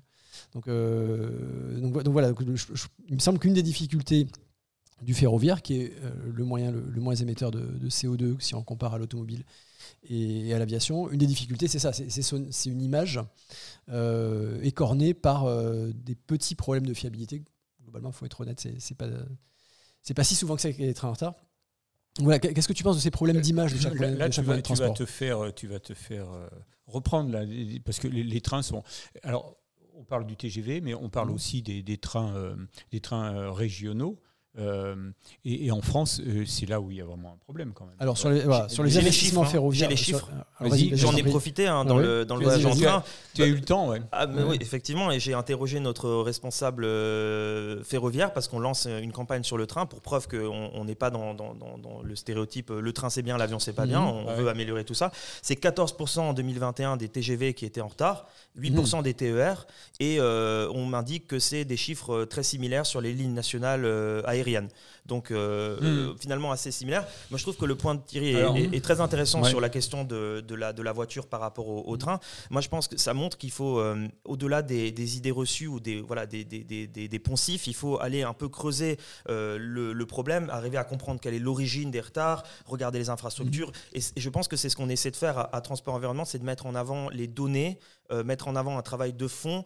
Et, et c'est pour ça que je dirais qu'on n'est pas une ONG politique, on est une ONG de politique publique politique. Avec un S, en mhm. anglais on dirait mhm. policy. C'est l'idée finalement, on utilise effectivement l'outil politique, mais in fine le produit, c'est la loi, c'est les règles du jeu. C'est un peu comme si vous aviez un, terrain de foot. Euh, oui, il y a un ballon, euh, mais ce qui compte, c'est euh, les règles du jeu. Et c'est ça qui fait que les joueurs, après, s'amusent, marquent des buts. Donc nous, on est là pour travailler sur les règles du jeu, sur les limites du terrain, sur le temps de jeu. Mhm. Et c'est un peu ça qu'on fait dans, dans, notre travail. Je voudrais revenir justement à la façon de travailler de transport et environnement. Vous êtes une association, une ONG de lobbying. D'où vient le mot lobby? Bah, c'est un, une bonne question. Je me suis posé la question en arrivant à Bruxelles il y a 4 ans. Euh, c'était dans les hôtels euh, de Washington euh, DC aux États-Unis, la capitale des États-Unis, où les, les, représentants d'intérêts d'entreprises variées attendaient les membres du Congrès, donc de la Chambre des représentants et du Sénat, dans leur hôtel, dans le lobby de l'hôtel, la réception, les, voilà, vous voyez ce que je veux dire, salons le, rez-de-chaussée, et, et suivez, on peut imaginer avec des pas pressés, suivez les responsables politiques pour leur demander euh, divers faveurs ou euh, leur demander d'écouter leur, leur, leur, plaidoyer. D'accord, donc ça vient du lieu. Euh, oui, c'est ça. Je vois que le chat a réagi sur les questions de ponctualité du train. D'autant que si la ponctualité des TER s'est améliorée, c'est aussi parce que certaines lignes les plus délabrées et abandonnées ont été arrêtées et remplacées par des bus. Mhm. C'est édifiant. Commentaire édifiant. Euh, Ce qui est une réalité. Hein. Zone aéro, alors quel type de retard Car il y a des différences entre ceux à cause de la SNCF et les autres non comptabilisés, donc non remboursés d'ailleurs. Ouais. Est-ce que tu as eu le temps de te plonger dans les différents types de retards? Pas, encore, mais je pense que ces deux commentaires montrent à la fois le, côté pointu des, des, internautes qui nous mhm. suivent, mais aussi l'intérêt d'un échange comme celui qu'on a, même si on ne parle pas du train au départ. Mais ces deux points que je vais, que je vais noter, la personne, mon collègue m'a envoyé tout un rapport mhm. euh, sur les retards que je n'ai pas encore eu le temps de lire, mais je pense qu'il fait sans doute la différence. Maintenant, sur cette question de comptabilité, c'est intéressant parce que ça montre aussi que le diable, comme on dit en anglais, le diable peut parfois se cacher dans le détail. Mhm, bien sûr. On parlait de lobby, donc euh, l'origine du mot lobbying. Euh, le lobby, ce lieu où les représentants d'intérêt euh, chercher à rencontrer les membres du Congrès aux États-Unis, donc le lobby, mhm. l'entrée de l'hôtel, la réception, les salons du rez-de-chaussée de l'hôtel. Lieu de pouvoir et de contre-pouvoir. Donc à Bruxelles, quels sont les lieux de pouvoir et de contre-pouvoir? Bah, euh, Pour faire le, dire de façon synthétique, à Bruxelles, il y a déjà des institutions. Il y en a trois qui sont les institutions principales. Le Parlement, que tout le monde, enfin, j'espère tout le monde connaît, mhm. euh, qui représente, nous représente, nous, les citoyens de l'Union européenne. Mhm le Conseil de l'Union européenne, qui représente les États membres, donc indirectement nous aussi, mais plutôt nous gouvernements élus, élus par nous, mhm. euh, et enfin la Commission européenne, qui est une sorte d'organe exécutif, qui a l'initiative législative, donc qui est celle, la seule qui peut proposer euh, des lois, et euh, qui est censée représenter l'intérêt général européen, donc plus une institution technique en quelque sorte. Mais au-delà de ces institutions, il y a aussi des zones de... Alors, pas si on peut les appeler de pouvoir, de contre-pouvoir, qui sont les, représentants d'intérêt, que ce soit des entreprises, des ONG, des universités. Il y a toute une sorte de, monde du lobbying à Bruxelles. Et je pense que c'est le moment de souligner que lobbying, euh, c'est un mot en français qui a un caractère un petit peu péjoratif mhm. parfois, mais qui en anglais, euh, ou en tout cas à Bruxelles, est vu vraiment comme faisant partie intégrante de la vie politique de la, de la cité euh, bruxelloise. Et je pense que c'est bien. À partir du moment où on respecte des règles du jeu, on respecte un code de transparence. Alors pas comme le Qatar, on l'a vu, et ce code de transparence doit vraiment s'améliorer, mais je pense que c'est important qu'on puisse s'exprimer euh, et représenter euh, des intérêts. Et enfin, euh, il ne faut pas oublier les médias, je pense que je parle à, des bons interlocuteurs pour ça, qui ont un rôle à jouer finalement aussi de lien entre les parties prenantes, les stakeholders comme on dit en anglais, mhm. et la société civile, la population en général. mais peut-être pour m'arrêter un peu sur la, la question du lobbying, moi, au-delà de la terminologie, je réfute pas mm. le fait que euh, moi, je suis enregistré, par exemple, dans le registre de transparence de l'Union européenne comme lobbyiste pour transparent environnement. Euh, en soi, le mot me, me dérange pas tellement, mais je pense que pour nous, ce qui est important, c'est que on ne laisse pas à l'industrie le monopole du lobbying qu'on se dise pas ah eux c'est les lobbyistes et nous on est les gentils qui allons faire euh, des pétitions dans la rue. Euh, non, pour nous notre outil de travail c'est exactement le même qu'Airbus, c'est exactement le même qu'Air France, exactement le même que Safran. On, utilise les mêmes règles. Euh, on, rencontre des députés européens, on présente des travaux de fond, on a une expertise. On voit pas pourquoi on devrait toujours associer l'image de faire un procès en incompétence aux ONG. Moi dans l'équipe dont, je fais partie. Il y a des ingénieurs aéronautiques, euh, il y a des gens qui ont fait des super bonnes universités, euh, qui ont une compétence vraiment importante et que je pense l'industrie nous envie aussi. Donc on fait euh, le même métier et on essaie aussi d'être exactement présent sur le même terrain qu'eux pour qu'il y ait une forme d'équité aussi dans la représentation des intérêts. Alors, terrain, je reviens à ma question des lieux. quels sont les lieux dans lesquels vous exercez votre influence ou essayez d'exercer votre influence à Bruxelles? Bah, les lieux sont, je dirais qu'ils sont doubles euh, ou, peut-être triples. Il y a euh, euh, la partie, dans la partie institutionnelle, il y, a, tout le travail officiel, tout le travail public, que ce soit des auditions ou encore des réponses à des consultations. Donc il y a tout, tout ce cheminement où vous avez votre rôle officiel, vous êtes partie prenante, vous avez votre rond de serviette finalement. Il y a aussi les salons feutrés à Bruxelles, les moquettes euh, tamisées, euh, tout le travail qui se fait dans, les arcanes du pouvoir et qui, encore une fois, n'est pas du tout euh, illégal ou, mauvais. C'est simplement la réalité de la vie mm. politique. Et je pense d'ailleurs que dans les capitales nationales, dont Paris, il y a encore beaucoup plus de choses qui se passent comme ça qu'à Bruxelles. Et ça, c'est plus un travail qui est dans le, dans le fait d'avoir un presque une, existence à Bruxelles. Moi, je vais à, beaucoup de réceptions, à beaucoup d'événements. Encore une fois, parce que pourquoi est-ce qu'on devrait laisser euh, le monopole de ces événements à l'industrie? Pourquoi est-ce qu'il faudrait que moi, je me contente de rester dans les événements euh, publics alors que l'industrie peut aller parler à des députés, peut aller parler à des journalistes dans ces événements? Donc moi, j'y vais aussi et euh, ça nous permet finalement d'être là, de pouvoir participer aux conversations.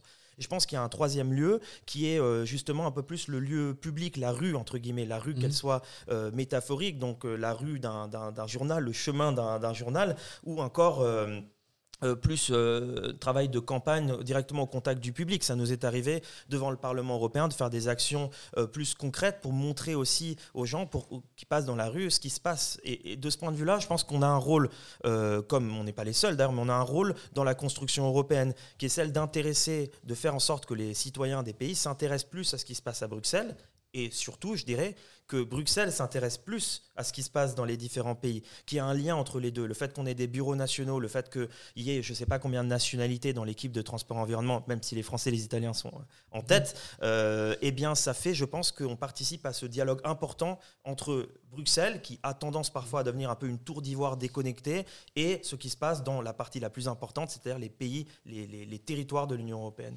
Et est-ce que vous avez une action sur, euh, au niveau régional, du moins national. C'est-à-dire, tu disais que vous aviez des bureaux un peu partout en Europe. Est-ce que vous faites le même travail de lobbying auprès des, institutions françaises, par exemple? Bah, vous, allez, euh, vous allez découvrir avec Jérôme qui nous rejoindra sur le plateau tout à l'heure. Oui, on a, on a un travail national euh, qui, euh, au départ, était plutôt, encore une fois, dans le lien Europe-nation, nation-Europe. Euh, mais maintenant euh, se décline aussi plus vers un rôle purement national. Je donne un exemple. On, fait partie maintenant de la table ronde euh, organisée par les ministres Lescure, Pannier-Runacher et Beaune au niveau français sur les SAF, sur les carburants mhm. d'aviation durable. Mhm. Ça, c'est un rôle un peu franco-français. Et encore une fois, c'est important parce que je pense qu'en France, il manquait peut-être une, expertise de la société civile sur, sur l'aviation. C'était un, un, terrain qui était encore une fois un peu monopolisé par l'industrie. Et je pense qu'on a notre, notre rôle à jouer de la même façon, en Allemagne ou au Royaume-Uni, on fait partie euh, d'initiatives plutôt nationales. Et on essaie, euh, en tant que franco-italien, ça me tient à cœur aussi qu'on le fasse euh, en Italie. Je pense que l'Italie a beaucoup à apporter dans ce domaine et malheureusement, il y a encore peu d'existence d'un vrai débat sur la décarbonation de l'aviation dans mon beau pays. le chat. Gilles, est-ce que tu as repéré des réactions intéressantes? Alors, le chat est quand même resté bloqué un peu sur les TER. Hein, mhm. pour de bonnes raisons. Pour de bonnes raisons, ça c'est sûr. Euh, donc, euh, donc là, effectivement, euh, Marie, Marie Giver, qui elle, en revanche, est, une nouvelle sur le chat et qui, qui, vient vraiment spécifiquement pour, pour t'entendre, Mathéo. elle, elle parle donc de la elle demande si euh, les ONG ont une capacité à financer la transition euh, de l'aviation décarbonée. Alors pour, pour euh, je, je, replace dans le contexte, Marie Giver, donc, qui, elle, elle est à, dans le sud de la France, à Aix-les-Milles, et elle est, elle est dans une, je pense, dans, dans, une structure qui fait voler trois Vélis électro, tu vois, donc ah une, une, école. Donc voilà. Tiens, bah, ça me fait la transition. Euh, on a, euh, a l'habitude dans l'émission de euh, d'annoncer en début d'émission un chiffre mystère. Le chiffre mystère que j'ai annoncé et pour l'instant qui est resté très mystérieux, c'était 247 023.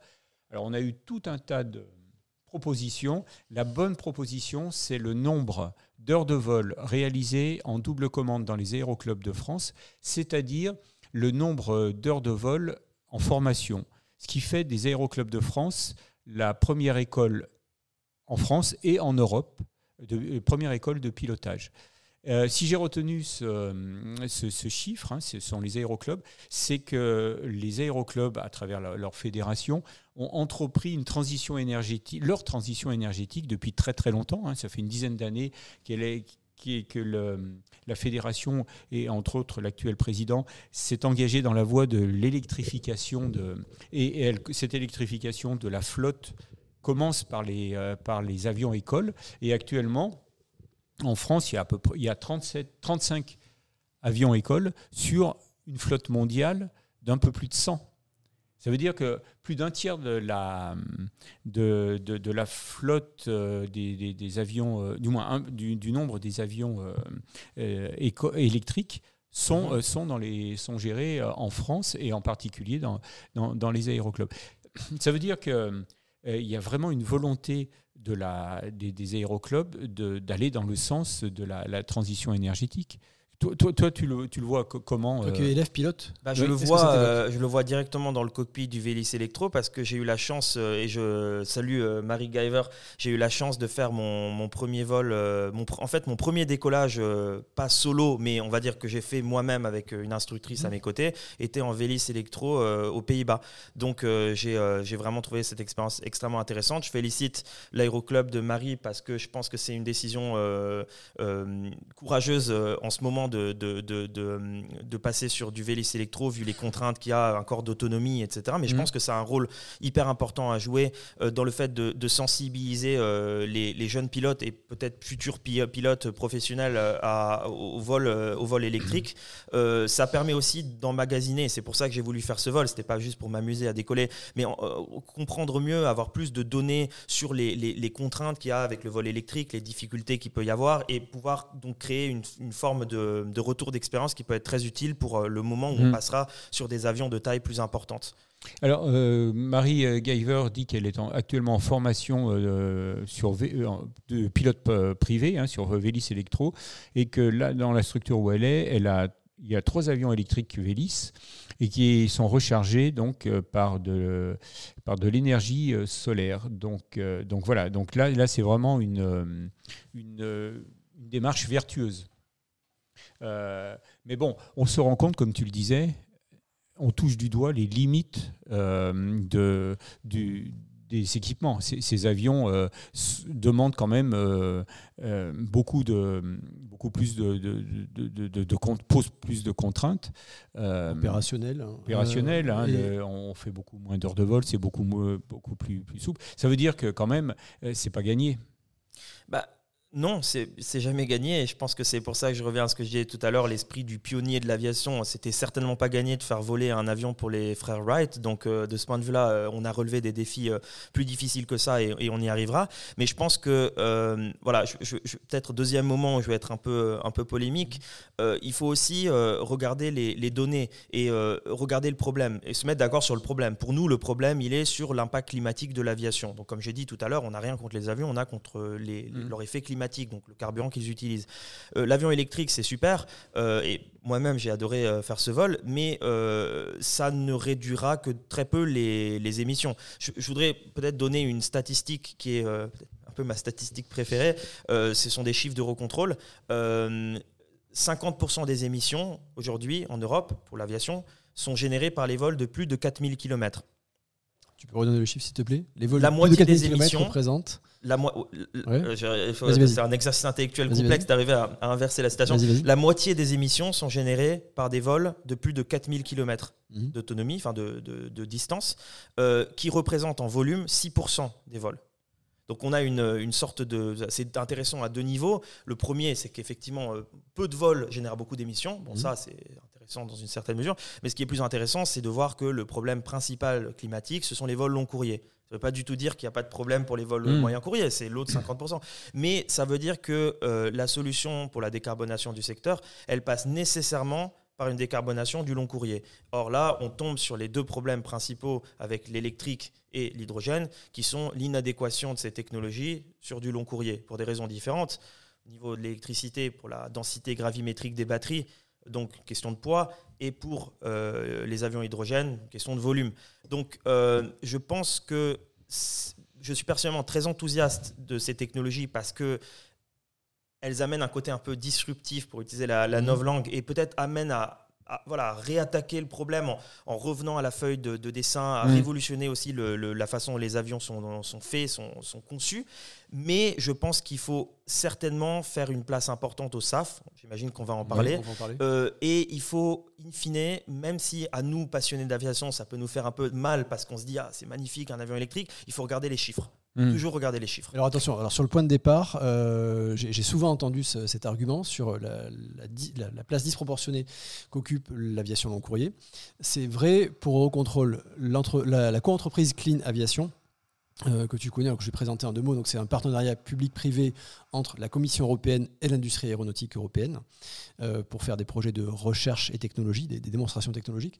Donc, cette, euh, cette co-entreprise Clean Aviation a un, chiffrage différent, c'est-à-dire qu'elle ne conteste pas le chiffrage européen, mais elle dit qu'au niveau mondial, la réalité est différente. C'est-à-dire que, effectivement, les vols long courriers en Europe émettent une, grande quantité, une grande proportion des, des émissions de CO2, mais qu'au niveau mondial, c'est différent. Qu'au niveau mondial, ce sont bien les courts moyens courriers, donc typiquement l'Airbus A300, les avions de la taille des Airbus A320 et ces, vols-là euh, de l'ordre de 1000-2000 km, ce sont eux qui ont la part prépondérante des émissions de CO2 au niveau mondial. Donc si on élargit, qu'on passe du niveau européen au niveau mondial, c'est bien les courts moyens courriers, d'où le, le, focus, d'où les efforts euh, portés par cette co-entreprise, Clean Aviation, sur les moyens courriers. Qu'est-ce que tu en penses? Bah, Je pense que ça montre qu'on a peut-être un tropisme assez européen mm. et que c'est important de regarder les chiffres au niveau mondial. Donc tu as tout à fait raison de souligner ça. Et je reviens sur ce que j'ai dit tout à l'heure, mm. l'importance du dialogue et d'en apprendre aussi sur, mm. euh, les, enfin de, de, faire se conjuguer les, les, connaissances des uns et des autres. Euh, j'aimerais voir ces chiffres un peu plus en détail et voir aussi, parce que quand on, dans les 50% qui sont les vols de moins de 4000 km en Europe, j'aimerais bien voir la distribution, quels sont les vols, euh, quelle est la part pour les vols de moins de 2000, entre 2000 et 3000, 3000 et 4000 mais euh, j'imagine que c'est probablement lié au fait que euh, les autres continents sont probablement moins liés les uns aux autres que l'Europe ne l'est aux autres, aux autres continents, et euh, qu'il y a probablement des, des, bah, j'imagine des, des, pays de taille plus importante où du coup les liaisons domestiques sont plus fortes. Enfin, je sais pas à quoi c'est oui, dû. Oui, c'est, en c'est ça. Mais bon, si, je veux, si j'étais un peu bête et méchant, je dirais que ça ne change pas vraiment le problème de l'électrique parce que même un vol de 2000 km, j'imagine. On n'y est pas encore. C'est difficile. Par contre, pour l'hydrogène, c'est plus intéressant. Euh, le chat. Alors, il y, a beaucoup de, questions hein, à propos de la transition. Euh, alors, euh, sur alors Marie Giver qui, Marie Giver qui parlait, je crois que, notre viewer a rebondi, qui parlait financement. Est-ce que est-ce qu'une ONG comme Transport Environnement est là pour financer la transition énergétique? Alors, j'aimerais bien avoir mon chéquier. et pouvoir distribuer des, des, chèques aux entreprises qui font la différence. Je dirais que non, on n'a pas un rôle direct dans le financement, dans le sens où nous, on ne finance pas. Par contre, on a un rôle dans le fait de structurer euh, des politiques publiques qui, peuvent, qui hmm. puissent amener un financement. Je pense qu'il faut un, pas de deux entre la carotte et le bâton. Euh, jusqu'ici, vous m'avez entendu parler beaucoup de bâton. Hmm. Je pense qu'il faut aussi parler de carotte. Euh, et que clairement, que ce soit pour les SAF ou pour les technologies euh, révolutionnaires euh, hydrogène électrique, il faut que euh, l'État mette la main au chéquier pour, pour soutenir ce, ce type, ce type d'initiative. Ça passe aussi par le fait d'allouer l'argent ou le, les sources de financement qui proviennent de la taxation du, du kérosène et, et de, des émissions mmh. vers des nouvelles technologies. Ça montre aussi du coup l'importance de faire un pricing ou de, de, une, tarification correcte euh, du vol euh, avec du carburant fossile. il y a un concept en économie que je trouve très intéressant qui est celui d'externalité. Les externalités, ce sont les, les, effets qui ne sont pas inclus dans le prix. Aujourd'hui, euh, une tonne de kérosène, vous avez toutes les externalités climatiques et, comme on l'a dit, pas que, hein, mmh. environnementales, humanitaires, etc., qui ne sont pas incluses dans le prix du kérosène. Donc ça veut dire que pour un euro que vous payez, en fait, la société va payer pas comment ça, 2, 3, 4 euros en plus, entre guillemets, et la société, c'est nous, c'est mmh. nous trois euh, mmh. euh, et, ceux qui nous écoutent. Euh, donc, le fait de mettre en place une une taxation du kérosène, le fait de mettre en place plus de mesures fiscales, comme par exemple euh, le système d'échange et de quotas d'émissions euh, européen, ETS en anglais, mhm. euh, on a tendance à le voir, ah, ce sont les, écolos qui veulent nous taper dessus. Pas vraiment. En réalité, ce qu'on veut, c'est que si le prix du kérosène fossile augmente, c'est ça qui va rendre attractif les solutions technologiques disruptives. Autrement, comment voulez-vous que les gens achètent du kérosène de synthèse ou de l'hydrogène? Parce qu'ils vont voir, ça me coûte si peu cher d'acheter du kérosène, autant continuer comme ça.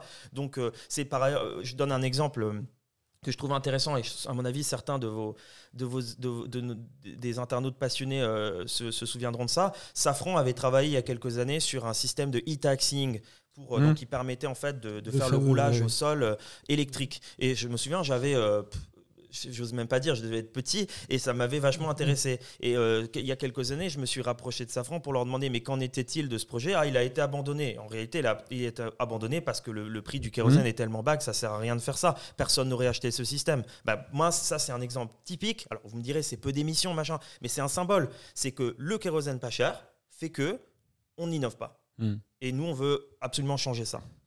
Et là, ça répond à Marie. Du coup, cet argent-là, il va amener un effet incitatif pour travailler sur des nouvelles technos, mais il va aussi faire que euh, la recette de l'État va être suffisamment euh, augmentée pour qu'on puisse après sortir le chéquier et le distribuer à ceux qui le méritent vraiment. Alors, tu, parles d'augmenter le prix du, kérosène. Euh, et tu parlais aussi tout à l'heure de, la puissance de l'industrie aéronautique. Et alors, quand je parle d'industrie aéronautique, je parle des constructeurs, mais aussi des, exploitants, les compagnies aériennes. si, si, vous encourager l'augmentation du, prix du kérosène, en face, vous allez avoir des, des réticences qui seront au moins aussi puissantes que vous.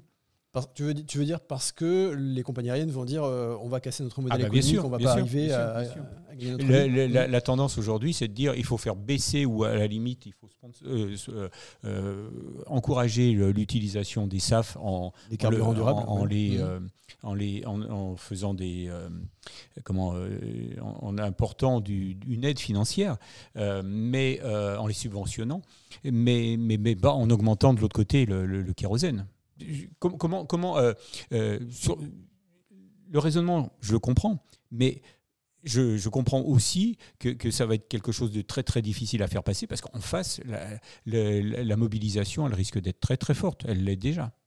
Bien sûr, mais je pense que dans les décisions, euh, il y a des décisions difficiles à prendre et euh, les décisions difficiles à prendre nécessitent euh, du courage et d'assumer les décisions. Ça nécessite aussi une forme d'empathie et le fait d'écouter. De, et de ce point de vue-là, oui, je peux me mettre à la place des compagnies aériennes. Je comprends tout à fait que ce soit une mauvaise nouvelle pour elles. Mm. je comprends aussi que le rôle d'un CFO, d'un de d'un directeur financier, directeur financier, ce soit de regarder à la fin le, bilan euh, annuel et de mm. comprendre euh, voilà, le, profit et les pertes. Mais euh, là, on est, à mon avis, dans une je, parle sous le contrôle de, ceux qui connaissent peut-être mieux ces questions, mais pour moi, on est peut-être aussi dans une logique, dans une temporalité qui est différente entre la temporalité de court terme d'une compagnie aérienne qui mmh. résonne, voilà, parce qu'elle a des actionnaires, parce que c'est comme ça que ça fonctionne, parce que chaque année, il faut présenter un bon bilan comptable, parce qu'on est dans une forme de dictature du présent, de dictature de, la fin du trimestre.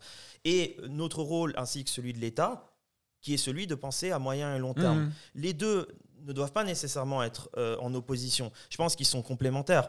Euh, on ne peut pas avancer de trois pas si on n'avance pas d'un pas, ça mmh. c'est sûr. Mais euh, si, on si on regarde toujours le nez dans le guidon, euh, on ne changera jamais vraiment. Je, vais donner un exemple, encore une fois peut-être un petit peu polémique, mais euh, sur la question de, la, de la taxonomie financière européenne qui, qui, vise à, à comment dire, à dire ce qui est vert et ce qui n'est pas vert dans les investissements. Euh, on, a euh, constaté que euh, l'industrie voulait absolument qu'on appelle vert un investissement sur des avions de nouvelle génération type A320 Neo, donc avec 15% mmh. d'augmentation d'efficacité. C'est super 15%, mais, mais ce n'est pas ça qui va résoudre le problème. Si on donne le signal que c'est vert, que c'est OK, que c'est, que c'est si vous voulez, que c'est, que c'est renouvelable, d'acheter un avion qui a 15% d'efficacité, en plus Où est le vrai, la vraie idée révolutionnaire Où est le vrai, la vraie incitation à faire encore mieux que ça? Et je vous souvenez, au début, je parlais des, difficultés aussi qu'on a par rapport au greenwashing et au fait qu'on on, s'érige aussi un peu comme rempart mhm. euh, par rapport à ça. Moi, je pense qu'il faut absolument signaler que ce qui est véritablement vert, c'est pas 15% en plus, c'est l'avion euh, l'avion totalement vert. Donc mhm. oui, pour euh, répondre de façon, essayer de conclure ou de, de synthétiser ma réponse, je comprends, je comprends la difficulté qu'ont les compagnies. Mais je pense que notre rôle, c'est de les amener à lever le menton et regarder plus hmm. loin, en les écoutant, en faisant un peu une moyenne entre les deux. Mais si on écoutait uniquement euh, les compagnies et les euh, directeurs financiers, on n'aurait absolument jamais fait d'innovation disruptive parce que de toute façon, ça coûte cher et c'est impossible. Hmm. Alors le chat, on essaie de suivre Jean-Noël Bouillaguet, euh, qui est très prolixe. Merci beaucoup Jean-Noël, on a du mal à suivre. en particulier, il y a une comparaison qui fait alors c'est souvent c'est un argument qui revient souvent chez euh, ceux qui se disent les défenseurs de l'aviation je ferme les guillemets. Euh, ils comparent les émissions du secteur aéronautique à celles d'autres secteurs comme le secteur numérique par exemple. Est-ce que alors j'élargis un, un, petit peu la question de, Jean-Noël euh, est-ce que c'est pertinent de dire le secteur aéronautique n'émet que 2% 3% il faut, et il faudrait, il faudrait pas s'en occuper, il faudrait, pas, il faudrait arrêter de se focaliser dessus. Est-ce que c'est pertinent de dire ça? À mon sens, non, mais vous attendiez à la réponse, sinon je, serais au chômage. Je, pense aussi euh, que c'est un très mauvais argument. Je pense, mais je, pense qu'il faut regarder les choses de façon dynamique. Euh, on avait eu, je crois, ce, débat l'année dernière euh, quand, quand j'étais intervenu, quand on s'était rencontré à Bordeaux. Hmm. si l'aviation continue telle qu'elle, sans se réformer, mais qu'à côté, tous les autres secteurs industriels font véritablement leur mue, comme on voit que c'est le cas aujourd'hui de plus en plus, on va se retrouver avec l'aviation qui va avoir une part plus importante, voire beaucoup plus importante dans le bilan euh, climatique mondial. Ça, c'est un premier point qui me paraît assez rationnel. Un point un petit peu plus euh, euh, quasiment émotionnel, j'allais dire, c'est tout simplement que quand on est devant une telle urgence climatique, on ne peut pas se permettre, je pense, de, de, dire ça c'est bon, ça ça, ça vole sous le mmh. radar. Il faut toucher tous les secteurs. Mmh. Mais je préfère la première réponse parce qu'elle me, elle me paraît un peu plus, plus pragmatique, plus logique. Et de ce point de vue-là, mmh. c'est il me semble aussi que si on. Jean-Noël n'est pas d'accord avec le résumé que tu as fait de, de, sa, ah. de ses interventions. ok. Alors, Jean, donc je lis. Je n'ai ah pas dit cela. J'ai dit le numérique est-il prêt à faire cette mue également? Personne ne s'en préoccupe. et, donc, je voudrais rajouter, euh, toujours Jean-Noël, malheureusement, il n'y, a, il n'y aura pas vraiment d'argent public. Ah non, attends, c'est au-dessus. Il a beaucoup, beaucoup, beaucoup euh, écrit, Jean-Noël. Tour, tour de passe-passe gigantesque que d'être arrivé à faire croire à l'ensemble de la planète que si on réglait le problème des avions, ça irait mieux. je, laisse Mathéo répondre, mais après, je, vais apporter une, réponse. C'est mathématique, ça ira forcément mieux si euh, l'avion a un impact climatique et qu'on Oui, mais, mais, mais, ce qu'il dit, c'est que ça, on aura réglé le problème. Ah non, on, on, aura réglé partiellement le, problème. Moi, j'ai jamais dit qu'on aurait réglé euh, l'ensemble du problème. Je pense que on est un peu. Alors là, c'est peut-être le problème. Je sais pas. Euh, je remercie Jean-Noël pour ses interventions. C'est peut-être le problème d'être un peu dans une vision en silo que j'assume parfois que j'ai aussi hein, quand je, je, je, vis l'aviation tous les jours, tous les jours et toutes les nuits. Euh, parfois, on a tendance à pas voir ce qui se passe. On a tendance à avoir un peu des œillères. De la même façon, quand l'aviation vous tient à cœur, vous avez tendance à prendre personnellement les critiques, à se dire que tout le monde parle tout de ça. Non, non, je vous rassure que les gens on parle de bien d'autres problèmes climatiques. Il y a les cimenteries, il y a les aciéries, il y a le problème du transport routier. On, a suffisamment de problèmes à gérer pour, euh, pour remplir plusieurs vies, je pense. Hmm. Donc euh, l'aviation, c'est euh, c'est un début, mais il y a beaucoup d'autres il y a beaucoup d'autres problèmes à régler pour, pour avoir véritablement lutté contre le réchauffement climatique. Voilà, j'ai depuis longtemps l'impression que l'aviation se voit comme une citadelle assiégée. Alors que non, comme tu le dis, les, les, autres secteurs aussi doivent faire des efforts et l'aviation n'est pas spécialement pointée du doigt si on se place du point de vue euh, des, de la Commission européenne ou des ONG euh, ou, de, euh, ou des gouvernements, l'aviation n'est pas spécialement visée. Que, devrait dire l'automobile? Bah, Elle n'est sans doute pas assez de notre point de vue, dans le sens mm. où, pas assez, non pas par l'opprobre, parce que ça c'est encore autre chose, mais par les, par les politiques publiques. je pense que c'est un peu l'arme à double tranchant de l'aviation. Ça fait rêver les enfants, pour ne pas paraphraser une certaine mère écologiste, mais mm. ça fait aussi que c'est très visible et que du coup c'est mm. un symbole. Mais moi, encore une fois, je pense que ça, c'est une. Vous pourriez le voir comme une faiblesse. Moi, je pense que c'est une force parce que ça fait que on se souvient de la citation de, Warren Buffett qui disait euh, la meilleure façon de devenir millionnaire, c'est d'abord de devenir milliardaire, puis de racheter une compagnie aérienne. Il y a un, élément émotionnel avec l'aviation. Je, je l'assume tout à fait. C'est pour ça que j'aime autant les avions. On ne sait pas l'expliquer. C'est quelque chose qui vous plaît ou qui vous plaît pas quand vous, quand vous naissez. Mais euh, c'est parce qu'il y a un tel engouement que je pense qu'on peut générer une passion chez des jeunes comme moi, comme plein d'autres, qui veulent véritablement euh, participer à cette, euh, cette, nouvel esprit pionnier vers une aviation durable. Donc oui, l'aviation est très visible. Oui, euh, si vous adorez les avions, vous travaillez dans le domaine, vous pouvez le prendre personnellement. Mais moi, je pense que c'est positif parce que ça fait justement que l'aviation a besoin d'encore plus d'exemplarité. De la même façon que la sécurité est une priorité numéro un dans l'aviation, moi je pense qu'il faut dire c'est pas seulement la sécurité, c'est aussi le bilan climatique. Et à partir du moment où l'avion aura résolu ce défi, on pourra véritablement dire que c'est l'une des plus belles inventions de l'histoire de l'humanité. On dirait du Guillaume Faury. Ah ouais, Il dit, non, non, sur, Guillaume, phrase, Guillaume Faury étant le, PDG d'Airbus. Airbus, ouais, c'est ça. Il, dit, aussi que quand l'aviation aura résolu son problème de, durabilité, euh, de développement durable, pardon, ce sera le, le moyen de transport le plus vertueux. Donc, donc, il te rejoint. Je veux juste te dire qu'il te rejoint. Mais, mais, mais tu le laisses sans voix là. non, mais je pense que je pense que, enfin, moi je pense que je, je suis assez d'accord avec ça. Mais à ce moment-là, et, c'est pour ça d'ailleurs que quand vous regardez la, feuille de route qu'on a publiée, que je pense que vous, vous, pourrez retrouver sur le, notre site internet, on a le même objectif que l'industrie. Alors j'anticipe le, point à suivre, les relations avec l'industrie. 2050, euh, euh, décarbonation totale. Nous, on y ajoute les effets non CO2, mmh. mais on, mmh. va y revenir. Donc la, la différence avec euh, l'industrie, c'est que nous, on veut vraiment y arriver. C'est-à-dire Mm. que c'est pas juste un effet d'annonce, parce que sinon, que- quel serait le sens de mon travail si euh, c'était simplement de dire on, on- on- on vise le 2050 Nous, c'est pas c'est pas une annonce, c'est un, un objectif réel. C'est le sens de notre travail, c'est le sens presque de, de notre mission Mm. professionnelle, c'est d'y arriver. Donc, le jour où on y arrivera, là, Guillaume Faury aura raison. Mais avant d'y arriver, il faudra passer aussi par teaser sur autres propos polémiques, il faudra arriver certainement par une réflexion sur la croissance du secteur. Enfin, je ne devrais même pas m'excuser de le dire, en fait. C'est tout Mhm. simplement nécessaire. C'est Mhm. encore une fois une question de chiffres.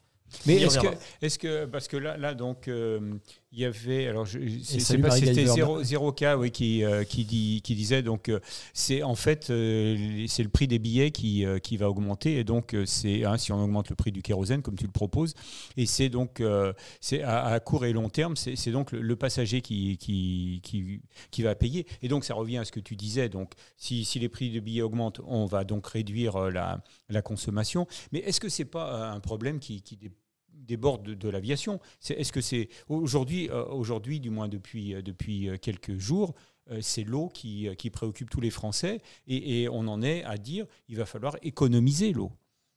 Donc on augmente le prix de l'eau pour, euh, euh, moins la consommer, mais et, on va aussi devoir l'économiser. Mais est-ce que c'est pas une réflexion de bon sens de dire on économise l'énergie, on économise l'eau, on, on arrête de vivre, il faut remettre en question la façon de vivre? Et alors, sur, oui, oui, alors pour, pour compléter ton propos, sur l'eau, on, ça- on s'achemine vers une généralisation de la tarification progressive, c'est-à-dire les premiers mètres cubes d'eau qui sont à très bon marché parce qu'ils correspondent à des besoins essentiels, et au-delà d'un certain seuil, un prix du mètre cube d'eau qui augmente Mhm. parce que ça correspond à des besoins moins essentiels. L'exemple type étant la, la piscine individuelle.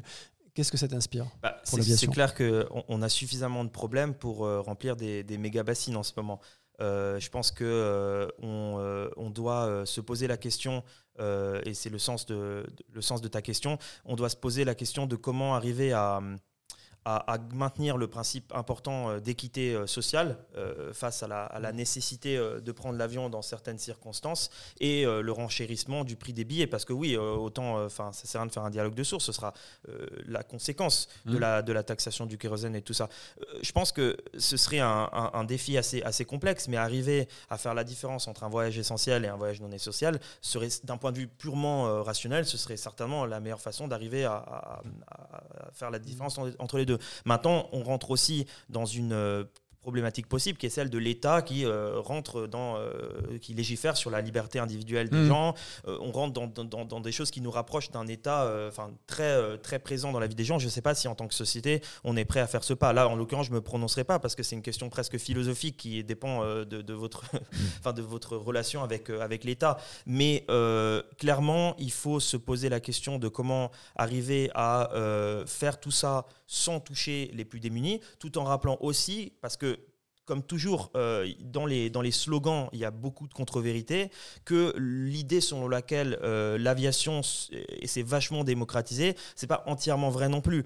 Euh, j'avais discuté, j'avais une discussion très intéressante avec un sociologue, peut-être que vous devriez l'inviter une, une autre fois, mais qui m'avait expliqué, donc lui avait fait toute une recherche là-dessus, et ce qu'il m'avait expliqué, c'est que euh, quand on regarde l'utilisateur type de Ryanair, c'est soit un, ancien étudiant qui a fait son Erasmus en Pologne et qui a plein d'amis euh, en Europe de l'Est et donc effectivement qui voyage beaucoup plus que euh, l'étudiant d'il y a 40 ans, soit quelqu'un qui est issu de l'immigration comme moi par exemple qui va en Italie euh, voir sa famille ou en Afrique du Nord ou peu importe, mais en réalité euh, le français qui est ni issu de l'immigration ni ancien étudiant, il voyage pas beaucoup plus qu'avant grâce à Ryanair. Donc dans ce sens, alors ça, ça, mérite d'être débattu avec des chiffres, avec un, expert de la question que je ne prétends pas être, mais je pense qu'il faut aussi un tout petit peu nuancer ça. Donc en grosso modo, je suis, je suis d'accord qu'il faut faire attention, et cette idée dont tu parlais, euh, Thierry, est, intéressante parce qu'elle peut permettre euh, de résoudre le problème. Maintenant, il faut faire attention aussi aux libertés individuelles. Il ne faut pas rentrer dans une logique d'hyper-rationalisation de la décision publique.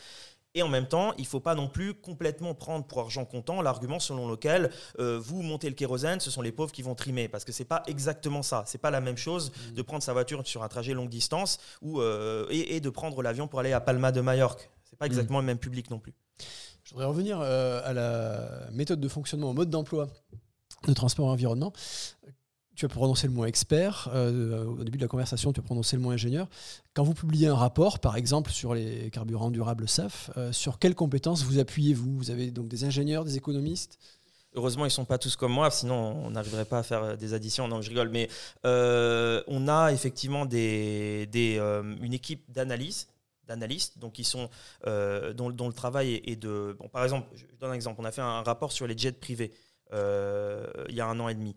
Ce, ce, travail, il a été fait sur la base d'une base de données qui a été analysée avec des calculs faits par euh, nos ingénieurs en interne pour arriver à déterminer euh, l'impact climatique d'un vol en jet privé, par exemple, ou euh, la différence d'impact climatique entre un vol en jet privé et un vol en avion de ligne. Ça, c'est un type de travail d'analyse de données. Un autre type de travail, c'est un travail plus poussé, un peu ex nihilo, où la base de données est vraiment créée aussi par, pour nous. Et là, c'est un travail sur lequel on s'appuie aussi sur des compétences extérieures, sur des cabinets spécialisés, donc pas des McKinsey, hein, mais des cabinets spécialisés dans euh, les questions, par exemple, de, mettons, de pollution autour des aéroports, ce qui est une étude qu'on est en train de mmh. faire en ce moment. Ou bien euh, sur euh, le, la technologie qui s'appelle le Direct Air Capture, la capture directe de l'air. Ça, c'est très poussé, donc on a besoin Capture directe du CO2. Voilà, c'est ça. Mm. Euh, donc on travaille comme ça et après ce qu'on essaie de faire aussi et c'est pour ça que je parlais de la métaphore de l'abeille euh, on essaie aussi de faire le lien entre ces travaux très pointus et euh, le, décideur politique qui parfois n'a ni le temps ni parfois les compétences pour comprendre ce type de, questions scientifiques très poussées. Donc on fait des briefings, on essaie mm. par exemple de, résumer des études ou des, des travaux scientifiques dans un langage qui est compréhensible avec des recommandations d'action politique. Merci infiniment. On a beaucoup parlé euh, donc euh, du mode d'emploi d'une ONG de défense de l'environnement, de votre raison d'être. Euh, j'aimerais qu'on passe au thème suivant qui est vos relations avec l'industrie. L'industrie au sens large, donc aussi bien les constructeurs, Airbus, Safran, pour nommer les plus connus, aussi bien les constructeurs que les compagnies aériennes. Donc vos relations avec le secteur. Point de départ, l'industrie vous admet comme un partenaire de discussion légitime. Alors, on a vu que tu avais les, mêmes, euh, les mêmes euh, arguments que euh, Guillaume Faury, donc que vous allez dans le bon sens là. voilà. Donc, qu'est-ce que ça t'inspire le fait que l'industrie vous admette comme un partenaire de discussion? Alors, j'emploie le mot légitime, valide, je ne sais pas si, Gilles, tu oui, non, ça voilà, c'est quelque chose qui, revient bien facilement chez nos interlocuteurs de l'industrie. Transport environnement, oui, on peut discuter avec eux. On n'est pas d'accord avec eux, mais on peut discuter avec eux. je pense que je pense que c'est pas toujours gagné. Mhm. C'est-à-dire qu'on a dû euh, pas mal se, battre euh, et on a dû euh, braver beaucoup de procès en illégitimité et en incompétence avant d'arriver à se faire mhm. écouter et à être considérés comme des interlocuteurs de confiance. Donc je pense que voilà, c'est le premier point et c'est important, c'est que c'est pas ça a pris du temps et, et c'est pas avec tout le monde encore. Il y a des moments où je dois vraiment commencer un appel téléphonique pour euh, expliquer que non, je ne veux pas rencontrer telle personne pour écrire derrière un rapport euh, accablant. Parce que parfois, c'est l'idée, mais pourquoi rencontrer une ONG Pourquoi diable voudrait-il nous parler? C'est forcément pour aller euh, nous chercher des punaises, pour aller mmh. envoyer une boule puante à des journalistes après, ou pour nous invectiver et nous traiter de noms d'oiseaux. Donc je pense que ça montre à quel point le travail a été aussi long pour braver un petit peu la, le stéréotype de l'ONG de, des écologistes qui, je pense, qui fait pas mal, qui, n'aident pas du tout dans le débat parce qu'à chaque fois qu'on a des stéréotypes, je pense que ça aide pas à une bonne communication et ça fait que les gens ne se parlent pas et, et, ça fait pas avancer les choses. Euh, donc, à partir du moment où ce point est, dit, euh, interlocuteur euh, et partenaire de discussion, je pense que oui, il y a un rôle un peu, alors encore un, anglicisme, mais un peu de sparring partner, mhm. parfois de, référence en matière environnementale. Euh, sur les SAF, il y a de nombreuses compagnies aériennes qui nous demandent justement qu'est-ce que vous pensez de cette matière première, qu'est-ce que vous pensez de cette, de cette feuille de route, de ce, de ce travail logistique. Et je pense que ça, c'est un rôle qu'on aime avoir aussi parce que ça nous, qu'on nous fasse confiance dans le, fait de, garantir un certain standard euh, environnemental. Maintenant, je pense que euh, tout n'est pas toujours très rose, comme je le disais tout, à l'heure, et on croise aussi pas mal le faire avec l'industrie. Il y a des moments où on n'est pas du tout d'accord, et je pense qu'on le dit, parce que il faut faire attention à pas tomber dans une idée où vous êtes un peu le, vous savez comme les, requins bleus et vous avez le petit le petit poisson qui nage à côté ou euh, je sais pas comment ça s'appelle, le poisson pilote, voilà, mmh. ou le, poisson qui, qui, mange les petits parasites. Enfin, on n'est pas euh, on n'est pas là dans l'ombre de l'industrie. On a une existence à part, on assume nos positions. Euh, il y a tout un travail de convergence d'intérêts qui peut être fait. je vais vous donner encore un exemple qui va nous permettre aussi de de commencer à, ratisser le sujet des, SAF, mais euh, l'association qui représente les compagnies aériennes européennes, qui s'appelle Airlines for Europe, mmh. représente Air France KLM, mmh. Lufthansa Group, etc., s'est alignée à 100% sur la position de transport environnement que je défendais à l'époque sur euh, les biocarburants dans RefuelEU, donc la législation européenne en matière de SAF. Euh, nous, c'est pour des raisons climatiques. Eux, c'est pour des raisons de réputation. Mais in fine, si on dit la même chose, autant se mettre d'accord, autant faire le même combat. Donc oui, on croise le fer, mais ça nous arrive aussi vraiment d'avoir des partenariats de qualité où on se fait confiance, on va dans la même direction, et ça, je pense que c'est très bien. Moi, je pense que ce travail qui est fait depuis quelques années, il vient vraiment euh, mettre en doute l'idée selon laquelle l'industrie et les ONG ne pourraient pas travailler ensemble, selon laquelle euh, ce serait vraiment euh, deux boxeurs de deux côtés d'un ring. Ce n'est pas toujours le cas. Donc, peut travailler en bonne intelligence, mais on garde tout à fait notre autonomie, notre indépendance, et quand les choses ne vont pas, on le dit clairement. Est-ce qu'on peut passer au thème suivant? Alors, je, me tourne vers Martin parce que je crois qu'on a un petit, euh, un petit sous-titre. Le thème suivant étant le CO2 et autres effets, point d'interrogation.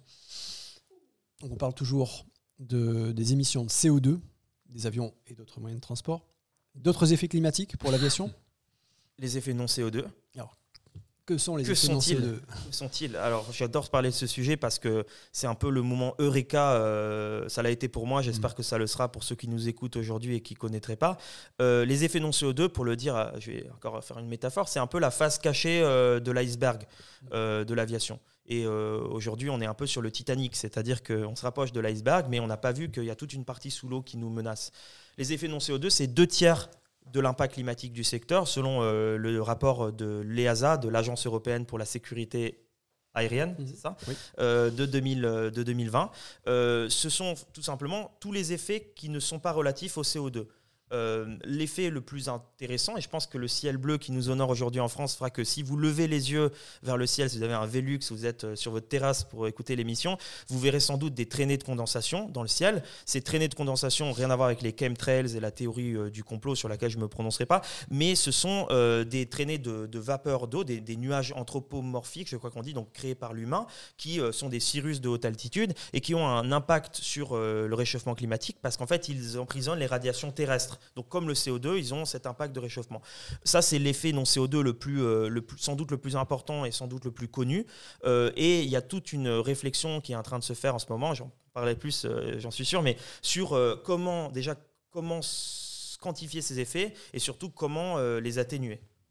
Alors, Jean-Noël Bouillaguet en, parle hein, de, ça, euh, de, des effets donc des traînées de condensation. Il dit euh, pourquoi pour le train on ne prend pas en, compte la construction des voies LGV quand on fait un bilan. Euh, si si si, on la prend en compte. Alors, on fait souvent référence aux chiffres de l'ADEME quand on parle des de l'impact climatique pour les, pour les trajets en train. Je ne sais pas si les en compte. Ce que je sais, c'est que le calcul a été fait, alors j'essaie de me souvenir par qui, mais pour la, ligne Paris-Bordeaux, qui est euh, la ligne de TGV la plus récente ou une des plus récentes en France, le calcul a été fait. Effectivement, euh, la construction des lignes génère beaucoup d'émissions de CO2. Et euh, par rapport au trajet, alors je pense que c'était comparé à l'avion, il faut 9 ans. Le retour sur investissement écologique, si on peut le dire comme ça, est de 9 ans. C'est-à-dire qu'au bout de 9 ans, les émissions de CO2 générées par la construction de la ligne sont considérés comme amortis, si mhm. on peut le dire comme ça, et euh, les, trajets, les trajets en train, euh, à partir de là, pour, pour, calculer leur impact, on ne prend en compte que l'impact du trajet lui-même. On n'a plus besoin de prendre en compte celui de la construction de la ligne. Donc ça, c'était pour répondre à, Jean-Noël Bouillaguet. Euh, sur les effets non CO2, donc effectivement, les traînées de condensation, euh, alors, tu, m'arrêtes si. Jean-Noël réagit. Alors, Jean-Noël qui réagit. L'amont, ça veut dire tous les ouvrages d'art, le fer des rails, les traverses. Voilà, oui, oui, euh, Jean-Noël, c'est de ça. c'est bien sur ce thème-là que j'ai essayé de répondre avec mes modestes connaissances, puisque j'ai pas réussi à retrouver la source. Mais bon, il s'agit bien de 9 ans pour, euh, pour Paris-Bordeaux. Tendre retour. La zone aéro aussi. Sur investissement écologique. La zone aéro, il y a une charte depuis le Covid sur les vols dans les tranches propices au contrail, oui. Et elle s'arrange dans la mesure du problème pour faire évaluer les avions en dehors de ces tranches. Ouais. Alors la zone aéro, je pense que tu parles d'Eurocontrol. Euh, c'est eux. Alors attends, excuse-moi, je réfléchis à haute. Hein, mais moi, ce dont j'ai connaissance pour les, les contrails, donc les traînées de condensation, c'est de d'avancées qui ont été faites par Eurocontrol d'une part et par euh, une société qui s'appelle Satavia d'autre part. Et donc je donc je, réexplique un petit peu ce dont on parle et je, parle vraiment. vas-y, vas-y. Mathéo, tu, m'interromps si, tu n'es pas d'accord. Euh, j'ai écrit plusieurs reprises sur, sur le sujet. Je m'étais vraiment plongé autant que possible dans le sujet. Donc, ce que j'ai compris, c'est que pendant des années, on a euh, quantifié l'impact de ces traînées de condensation sur euh, le réchauffement climatique. Et il y avait un impact, entre guillemets, favorable et un impact défavorable. L'impact défavorable étant celui euh, de la nuit où il y a une sorte d'effet couverture où euh, les nuages générés par les traînées de condensation euh, réchauffent l'atmosphère en dessous. Et l'effet positif, c'est l'effet favorable, au contraire, c'est le jour, la, réflexion, la réflexion de, des radiations faites par ces traînées de condensation de jour, donc qui ont tendance à refroidir un petit peu. Et quand on a réussi à quantifier, ça a pris longtemps aux chercheurs, quand on a réussi à faire un bilan quantifié, on est arrivé à ce que tu disais, c'est-à-dire qu'il y a un effet négatif, un effet défavorable sur le, sur le réchauffement. Effectivement, ces traînées de condensation sont un effet important, un effet non CO2 important de l'aviation sur le climat. Après, sur le chiffrage, je me permets d'engager le débat. Euh, il y a Effectivement, alors je sais plus si, je sais qu'il y avait un rapport d'un chercheur qui s'appelait euh, David Lee, qui est peut-être celui que, que a repris, un rapport qui date de 2018 ou 2020 effectivement, euh, qui voilà, qui, qui, apporte cette, cette, conclusion et qui a depuis été largement repris. Il y a d'autres acteurs qui sont beaucoup plus prudents. Euh, qui, disent oui, oui c'est important, oui il faut absolument s'occuper des, des traînées de condensation, qui ne parlent pas des deux tiers. Alors suivant les sources, ça peut être plus près de, de un tiers par exemple. Je crois que c'est Thales notamment qui a créé un outil qui s'appelle euh, Flights Footprint, donc il s'agit de réduire l'empreinte carbone des, vols, et euh, dont les experts de Thales estiment les effets non CO2, euh, j'espère ne pas dire bêtises, je crois qu'ils étaient plus près de 30% que des, que des deux tiers. Mais, ou 30% de l'équivalent CO2. Enfin bon, Jean-Noël, mais bon, voilà, on reste sur des ordres de grandeur mmh. importants. Et, donc Jean-Noël Jean Bouillaguet rajoute que c'est de plus en plus pris en compte sur les changements de niveau de vol à la fois par l'ATC, donc le, contrôle aérien, et par les, pilotes dans, le cockpit, ce que confirme la zone aéro. Et donc euh, effectivement, Eurocontrol entre autres. Alors j'ai l'impression que c'est en train de se généraliser d'après les propos de, Jean-Noël, la zone aéro. Euh, merci beaucoup pour vos contributions. Euh, donc on se rend compte qu'il y a des, on s'est rendu compte qu'il y a des conditions favorables à la formation de ces traînées de condensation, à la formation de ces contrails, et on essaie, on arrive à éviter ces zones aux conditions favorables. Donc euh, une zone où il y a beaucoup d'humidité, maintenant on commence à savoir l'éviter et on commence à savoir dire euh, à l'avion voler un petit peu plus bas ou un petit peu plus haut et on gagnera beaucoup. Euh, on, fera on consommera peut-être un tout petit peu plus de carburant parce qu'on ira un peu plus haut, mais on gagnera énormément en effet non CO2, en effet produit par ces, traînées de condensation. Et c'est là que, que, je voudrais réagir, c'est que le fait qu'il y ait des incertitudes sur la magnitude des mmh. effets, c'est tout à fait vrai. Euh, et euh, d'ailleurs, euh, on a, comme je disais tout à l'heure, on a, on a tout, tout, à fait la volonté de, de, faire un travail le plus scientifique possible, basé sur les données, basé sur la réalité. Nous, ce qui nous, ce qui nous énerve, c'est quand l'incertitude est utilisée comme une excuse pour justifier l'inaction. Alors je pense que sur les, je pense que sur les traînées de concession, ce n'est plus le cas. Hein. Eh ben, je, pense que c'est plus le cas. Encore une fois, c'est un peu la même réponse que tout à l'heure quand, on, quand mhm. euh, tu me demandais euh, est-ce que, euh, enfin, comment ça fait d'être un partenaire de, discussion à l'industrie? Le truc, c'est que si tu m'avais posé la question il y a deux ans, on n'en était pas du tout là sur les mmh.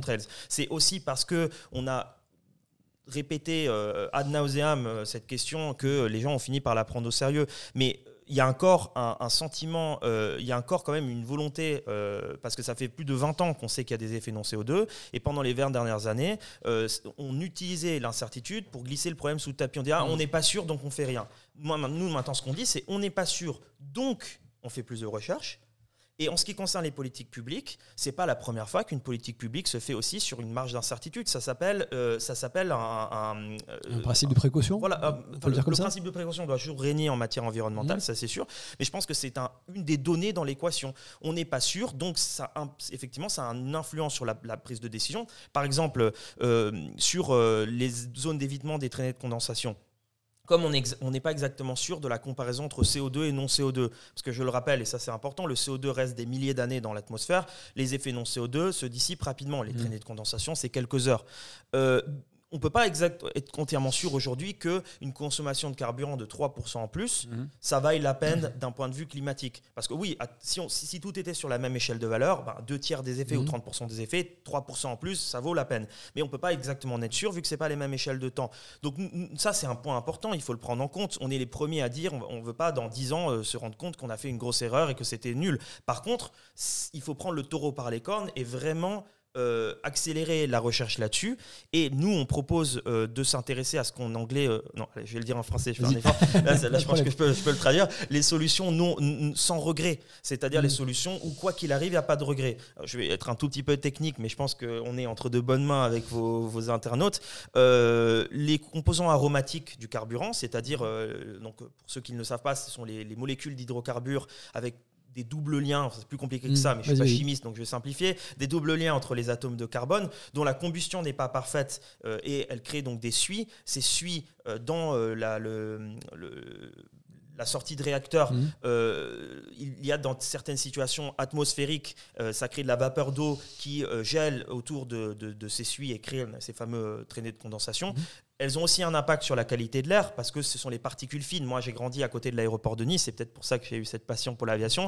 Et il y avait toujours de la suie à côté de mes fenêtres. Maintenant, je comprends pourquoi. C'était très certainement euh, les avions en approche qui volaient à quelques centaines de pieds au-dessus de, ma tête.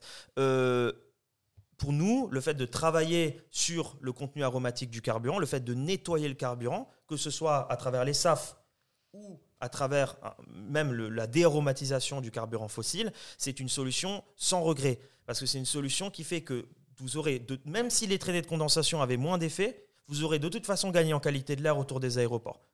Et ça, c'est le type de solution où, quand on s'interroge un peu plus, quand on rentre un peu plus dans le détail, on peut avoir ces idées. Mais quand, comme on l'a vu ces dernières années, dès qu'on parle de non-CO2, il y a une levée de bouclier de l'industrie qui dit Ah non, nous, on n'est pas sûr, donc on fait rien, euh, on ne peut pas le faire. Et la semaine dernière, j'étais à Bruxelles au sommet euh, Airlines for Europe, donc avec mmh. les PDG euh, de toutes les compagnies européennes importantes. Euh, ils n'ont pas parlé une fois d'effet non CO2. Donc oui, encore une fois, quand on veut nous séduire, quand on veut dire que tout va bien, euh, quand on veut rassurer les responsables politiques, qu'on prend les, taureaux par les cornes, on parle de non CO2. Mais dans les réunions importantes avec les, messieurs très importants, avec leurs costumes bien cintrés, là, on ne parle pas d'effet non CO2. Moi, j'ai envie qu'on parle de non CO2 jusque dans les conseils d'administration de Lufthansa Group et euh, d'EasyJet et, des autres grandes compagnies européennes. C'est là qu'il faut en parler, pas juste pour faire de la com dans les événements publics à Bruxelles. Hmm. Est-ce qu'on peut passer au thème suivant? Ouais, vas-y. Avant que tu, passes au sujet suivant, euh, la remarque de Jean-Noël Bouillaguet. Ma question qui sera la dernière. Pourquoi parle-t-on tant de l'aviation et si peu ou presque pas de tous les autres secteurs maritimes? Il serait bien que tout le monde soit traité de la même manière par les médias et les ONG.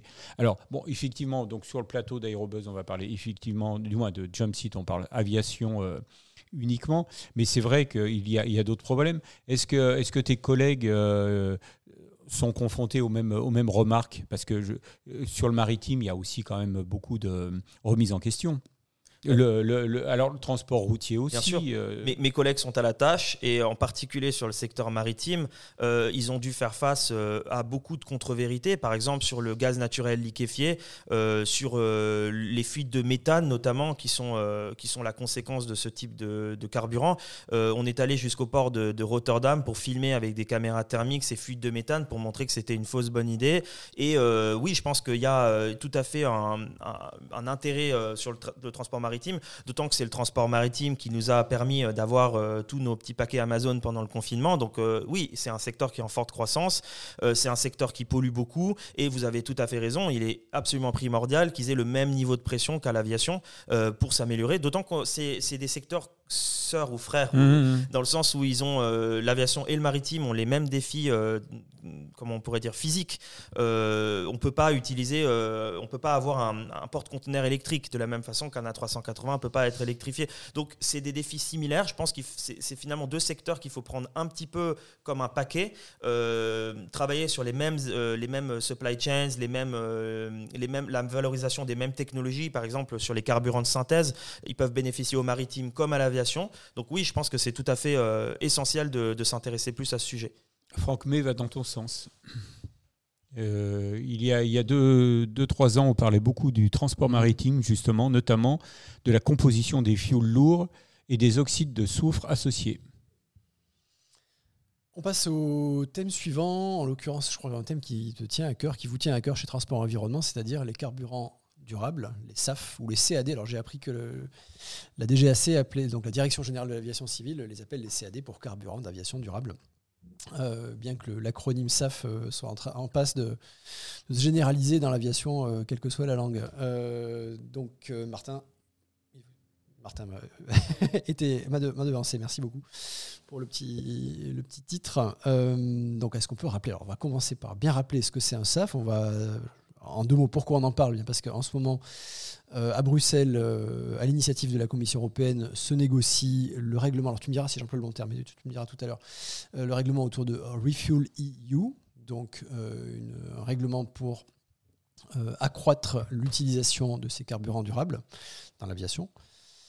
On va parler de, de l'enjeu autour de ce règlement. Alors tout d'abord, un carburant d'aviation durable, un SAF, qu'est-ce que c'est? Est-ce que je peux euh, avoir un peu d'eau, même en, en période de stress Excellente- hydrique Excellente Je pense idée. que Tu dois- ah, ah, j'en ai. J'ai été ouais. mauvaise langue. Je suis désolé. Merci. Je ne sais pas si c'est un, un très bon carburant, mais bon, toujours besoin d'eau. Euh, qu'est-ce qu'un SAF? Qu'est-ce qu'un SAF? Un SAF, c'est donc en français, comme tu le disais, un carburant d'aviation durable. Un carburant euh, qui a pour but de réduire l'impact euh, climatique euh, de l'aviation. Et euh, vu qu'on est entre, experts, entre passionnés, je peux peut-être aller jusqu'au bout dans l'explication, qui fonctionne selon le principe de l'équation moins 1 plus 1 égale 0. C'est-à-dire... suivre un peu l'histoire du, du CO2. Donc vous avez euh, ce CO2 qui est euh, émis par, euh, par le SAF, qui est un hydrocarbure comme un autre, qui émet la même quantité de CO2. Alors vous allez m'arrêter, vous allez me dire, ah mais qu'est-ce que c'est que cette connerie? Du coup, ça veut dire que c'est exactement le même impact que le carburant fossile. Non, parce que le CO2 qui est émis par le SAF, lui-même, il a son histoire. Il vient pas euh, des euh, dépôts de carburant euh, du Golfe Persique, il vient de la biomasse, il vient d'une plante qui grandit et qui capte du CO2 pendant sa croissance avec le principe de la photosynthèse. Donc ce CO2 est ensuite transformé en, carburant et émis par l'avion. Donc c'est finalement le moins 1 CO2 émi- euh, capturé par la plante, plus 1 CO2 émis égale 0. Bon, pour ceux qui vont me dire euh, que le pétrole vient aussi euh, des végétaux, c'est vrai, mais on parle pas du tout de la même temporalité, on parle d'il y a des millions d'années, donc c'est vraiment c'est- un CO2 qui n'aurait pas vu le jour si on l'avait pas euh, pris dans la réserve où il était au niveau géologique. Donc c'est pas la même chose. Le SAF, pardon, pardon, le, SAF, non, le SAF, il vient d'une plante qui a son histoire, qui a grandi, Voilà. ou il vient de déchets. Où il vient de... Mais c'est la, même chose, parce que Mhm. si vous, si vous mangez des frites à midi, là, peut-être en nous écoutant, l'huile de cuisson qui est à la base de beaucoup de SAF aujourd'hui, elle vient aussi d'une plante, par exemple du colza, par exemple de, de Mhm. je sais pas quoi. Donc elle a été utilisée pour la consommation humaine, on a mangé nos frites avec, et après elle est valorisée en tant que déchet. Mais là, je donnais plus l'exemple pour expliquer Mhm. vraiment de façon générale comment fonctionne un, un SAF. Euh, il y a deux grandes catégories de SAF, deux grandes familles. Il y a la famille des biocarburants, où le contenu énergétique et euh, carboné provient de la biomasse. Et il y a la famille des, carburants de synthèse, où le contenu énergétique, l'hydrogène, vient, euh, provient de l'électricité renouvelable. Donc on a transformé l'électricité en hydrogène avec le principe qu'on a tous fait euh, au collège euh, en physique-chimie de l'électrolyse de l'eau. Et on a transformé ce carburant avec une réaction, enfin, si vous voulez, ce- ces gaz CO et euh, euh, H2 euh, en, en, kérosène de synthèse avec une réaction, une, une réaction qui s'appelle Fischer-Tropsch, du nom d'un- d'un allemand, euh, je crois, du début du XXe siècle. Euh, Et donc, ensemble, là, et donc là, on produit, on produit bien un carburant, dans le, le schéma que tu expliques, on produit bien un carburant qui ressemble beaucoup au kérosène actuel. absolument. Vu- Donc, vu il y a- du moteur. Il en a les moteur. mêmes propriétés chimiques, dans le sens où c'est des hydrocarbures, euh, et il peut fonctionner dans n'importe quel avion actuel, avec une limite qui est à, fixée à 50% pour une, j'allais dire simple et bonne raison. Je ne sais pas si c'est une bonne raison, mais en tout cas c'est une simple raison, euh, qui est celle que les euh, moteurs ont besoin dans, dans le, pour le fonctionnement des joints, pour maintenir les joints. Mhm. euh, gonflés ou en tout cas qui, n'est pas, qui ne soient pas poreux, ont besoin de, de ces fameux aromatiques Mhm. dans une certaine quantité. Et donc, étant donné que les SAF, les carburants durables, en sont euh, privés, en sont Mhm. dépourvus, il faut qu'il y ait dans le blend, dans le, dans le, dans le, dans Mélange. le cocktail Mhm. euh, de carburant euh, du réservoir, il faut qu'il y ait du carburant fossile parce que c'est ce carburant qui va amener les aromatiques. Donc beaucoup, de, désolé, beaucoup de, de points très techniques, Mhm. mais tout ça pour dire, pour synthétiser en, en- en deux phrases, les SAF sont une solution essentielle parce qu'on peut les utiliser en n'importe quel avion. Donc, on peut les utiliser aussi dans les avions long courrier. Rappelons-nous de la sta- statistique que je donnais tout à l'heure. Il y a deux catégories de SAF les biocarburants d'une part et les carburants de synthèse de l'autre. La zone aéro qui nous dit on n'aura jamais les moyens de produire du carburant de synthèse pour tous les secteurs, c'est juste une grandeur physique non atteignable. Et Zone Aéro a tout à fait raison. On n'aura pas les moyens de produire des carburants de synthèse pour tous les secteurs. C'est pour ça qu'on est absolument vent debout contre l'utilisation des carburants de synthèse dans le secteur routier. Euh, on part d'un principe, encore une fois, très rationnel. Euh, il faut une sorte de, hiérarchie des utilisations. Le top, c'est quand vous pouvez utiliser un électron directement. Si vous devez transformer l'électron en, en, H2, en hydrogène, vous perdez déjà en efficience. Si vous devez transformer l'H2 euh, en, carburant de synthèse, vous partez encore plus de l'efficience. La voiture qui peut s'électrifier, pourquoi s'embêter à les transformer et de faire toute la chaîne de l'électron jusqu'au carburant de synthèse? Tout ça pour entendre le bruit de votre Porsche ronronner. Moi, j'aime aussi bien les voitures, mais je pense qu'à ce moment-là, on, fait euh, je sais pas, un rallye Colin McRae sur sa Xbox. Enfin, on n'est pas mmh. forcément obligé euh, de, de, de, maintenir du carburant de synthèse juste pour le plaisir de quelques utilisateurs en Allemagne ou en Italie. Donc, effectivement, il faut être rationnel. On n'a pas assez de quantité d'énergie renouvelable pour faire du carburant synthétique pour tout le monde. Il faut le prioriser pour les secteurs qui en ont vraiment besoin. Là, je pense que vous allez me remercier dans le sens où, euh, pour une fois, euh, on tape pas sur l'aviation. Oui, l'aviation a légitimement besoin de carburant de synthèse. Oui, le maritime a légitimement besoin de carburant de synthèse. Donc, on réserve ça pour eux. RefuelEU, euh, en discussion à Bruxelles. alors, est-ce qu'il faut dire un règlement? Est-ce qu'il faut dire une directive? Bah, les deux existent. Un, règlement s'applique directement aux États membres. Mhm. Les directives doivent être transposées en droit national. Euh, si vous voulez, elles doivent être adaptées. C'est comme si on achète un costume trop grand il faut, ou trop petit et il faut l'amener chez le tailleur. Bon, là, en l'occurrence, euh, c'est du costume sur mesure parce que euh, c'est un règlement, donc il s'appliquera directement à tous les États membres de l'Union européenne. C'est du prêt-à-porter, tu veux dire? Oui, c'est ça. Pardon. je, suis, un peu emmêlé. Il faut que j'arrête de faire des métaphores. Non, mais c'est très bien, je t'en prie. donc, Refuel donc euh, qu'on pourrait traduire par euh, le ravitaillement de l'Union européenne, euh, si, si, vraiment on traduit mot à mot. Donc, il s'agit d'augmenter la part des carburants durables dans les carburants utilisés par l'aviation. C'est bien ça. Quel est l'enjeu, en fait? Quel est l'enjeu de, de, la création de ce, de ce règlement? Est-ce est que j'aurais le droit de, de parler des SAF aussi dans, dans un sens qui mhm. parler des biocarburants, des, des, problèmes associés ou oui, bien sûr. tu, tu, as tous les droits aussi. Et je, peux, je, peux, dire d'abord, juste pour compléter sur les SAF, parce ah, que j'ai voulu, voulu, être synthétique, mais je pense que j'aimerais juste rentrer un, un petit peu dans le détail. Et ensuite, on revient sur Grâce à Zone Aero, on a eu une super bonne question sur les carburants de synthèse, mais on n'a pas beaucoup parlé des biocarburants.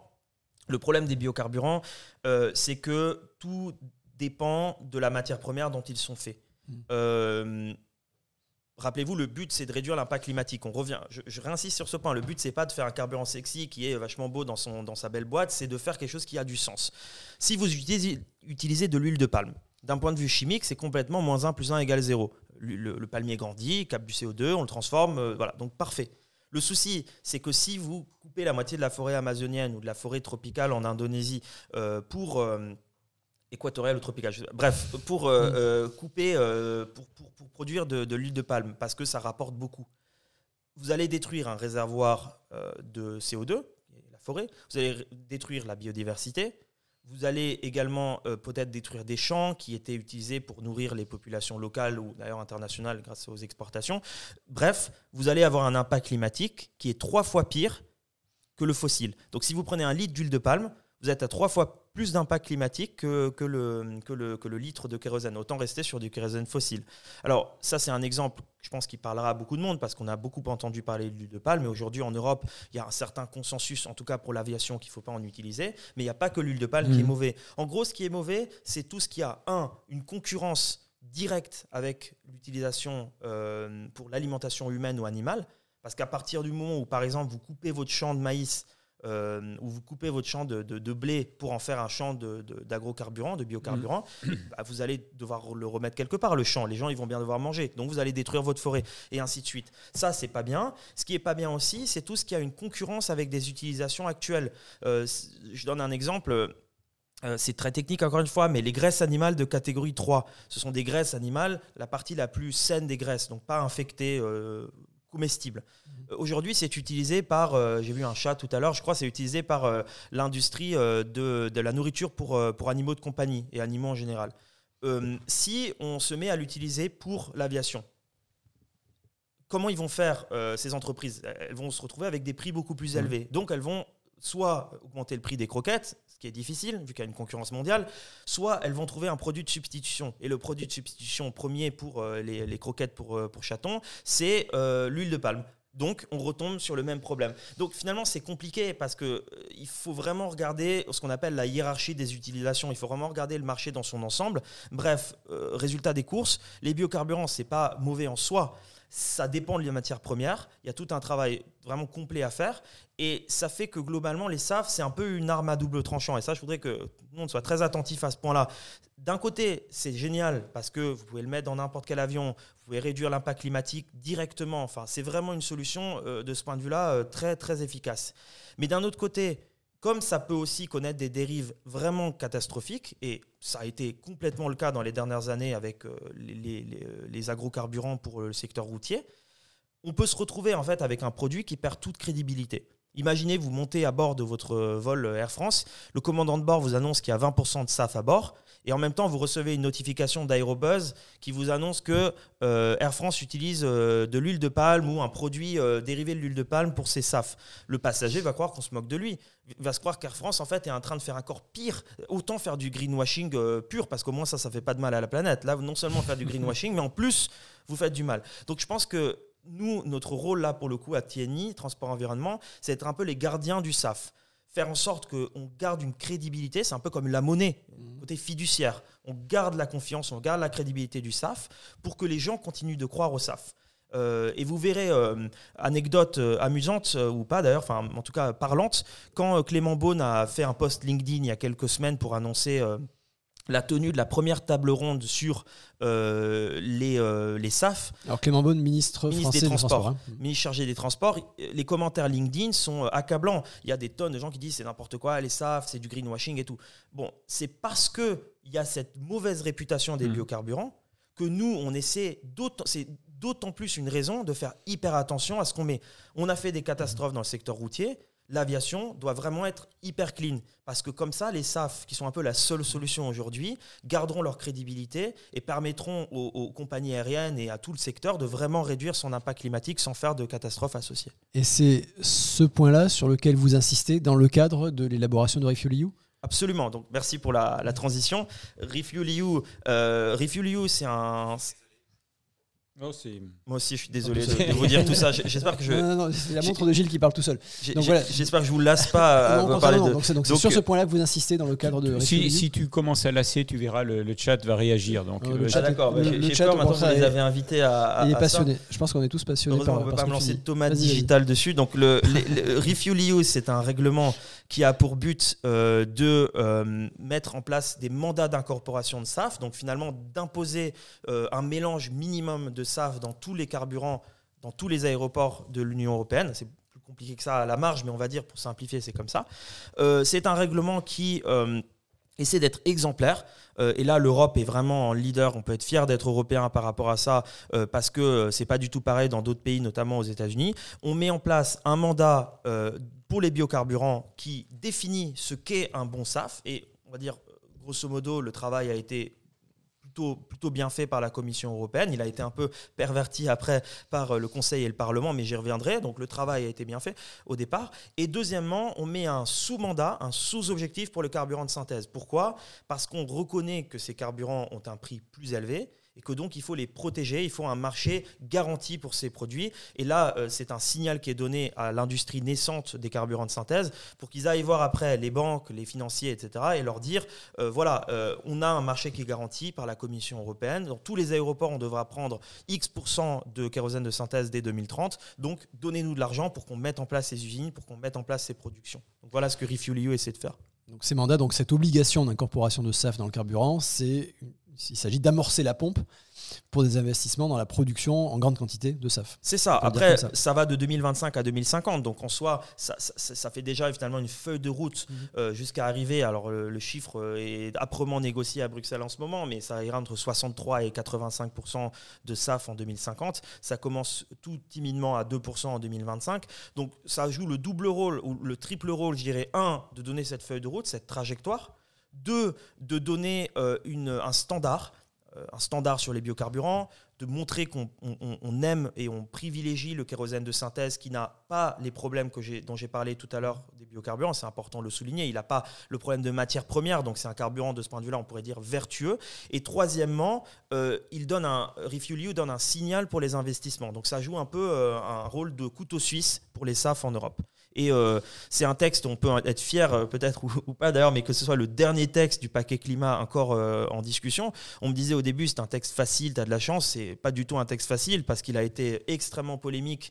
il a généré énormément de, de, discussions, mais on en arrive à bout. Et le 25 avril ou le 26 au matin, on aura, je pense, une fumée blanche et un résultat sur ce texte. Ça veut dire donc que toi, en tant que lobbyiste, hein, je reviens à ce qu'on disait au tout début, tu mouilles la chemise en ce moment pour arriver à jusqu'au bout de, sur la ligne d'arrivée oui, là j'ai l'impression euh, la, la, chemise est tellement mouillée qu'on pourrait remplir une piscine pour le coup. C'est-à-dire que ça, ça, a été, euh, ça a été très compliqué depuis le début parce que euh, je pense que c'est un texte qui, paradoxalement, on, disait tout à l'heure que l'aviation s'en prend plein la gueule. Ben, le problème c'est que c'est un texte qui finalement n'a pas énormément intéressé les hautes sphères politiques, mmh. donc c'est retrouvé un petit peu pris en otage par d'autres textes, pris en otage par des discussions franco-allemandes sur l'énergie, pris en otage par des, des textes plus prioritaires.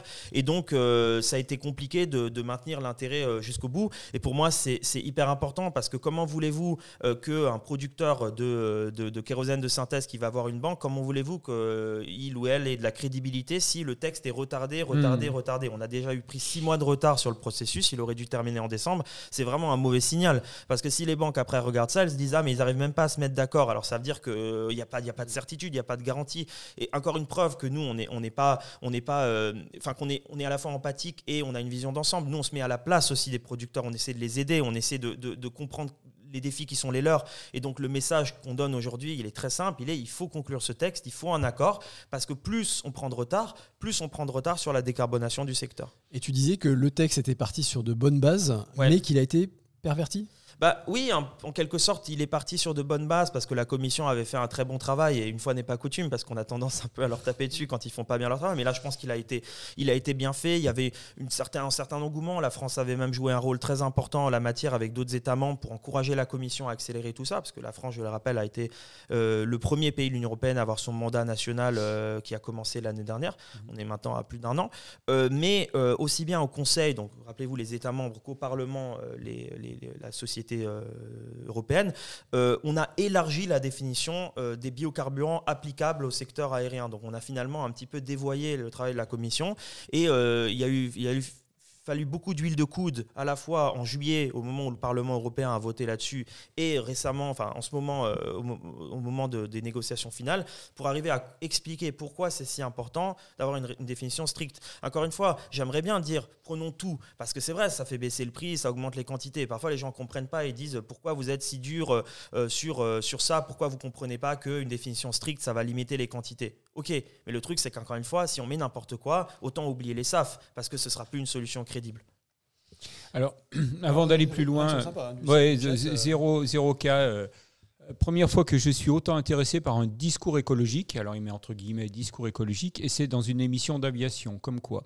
Mais oui, c'était un peu notre, euh, notre volonté hein, quand, euh, quand on a pensé à, à faire appel à, à Mathéo, c'est que, bah, parce que comme je le disais au début de l'émission, Mathéo, euh, on, t'a rencontré, euh, Thierry et moi, euh, à l'occasion de, de Table Ronde.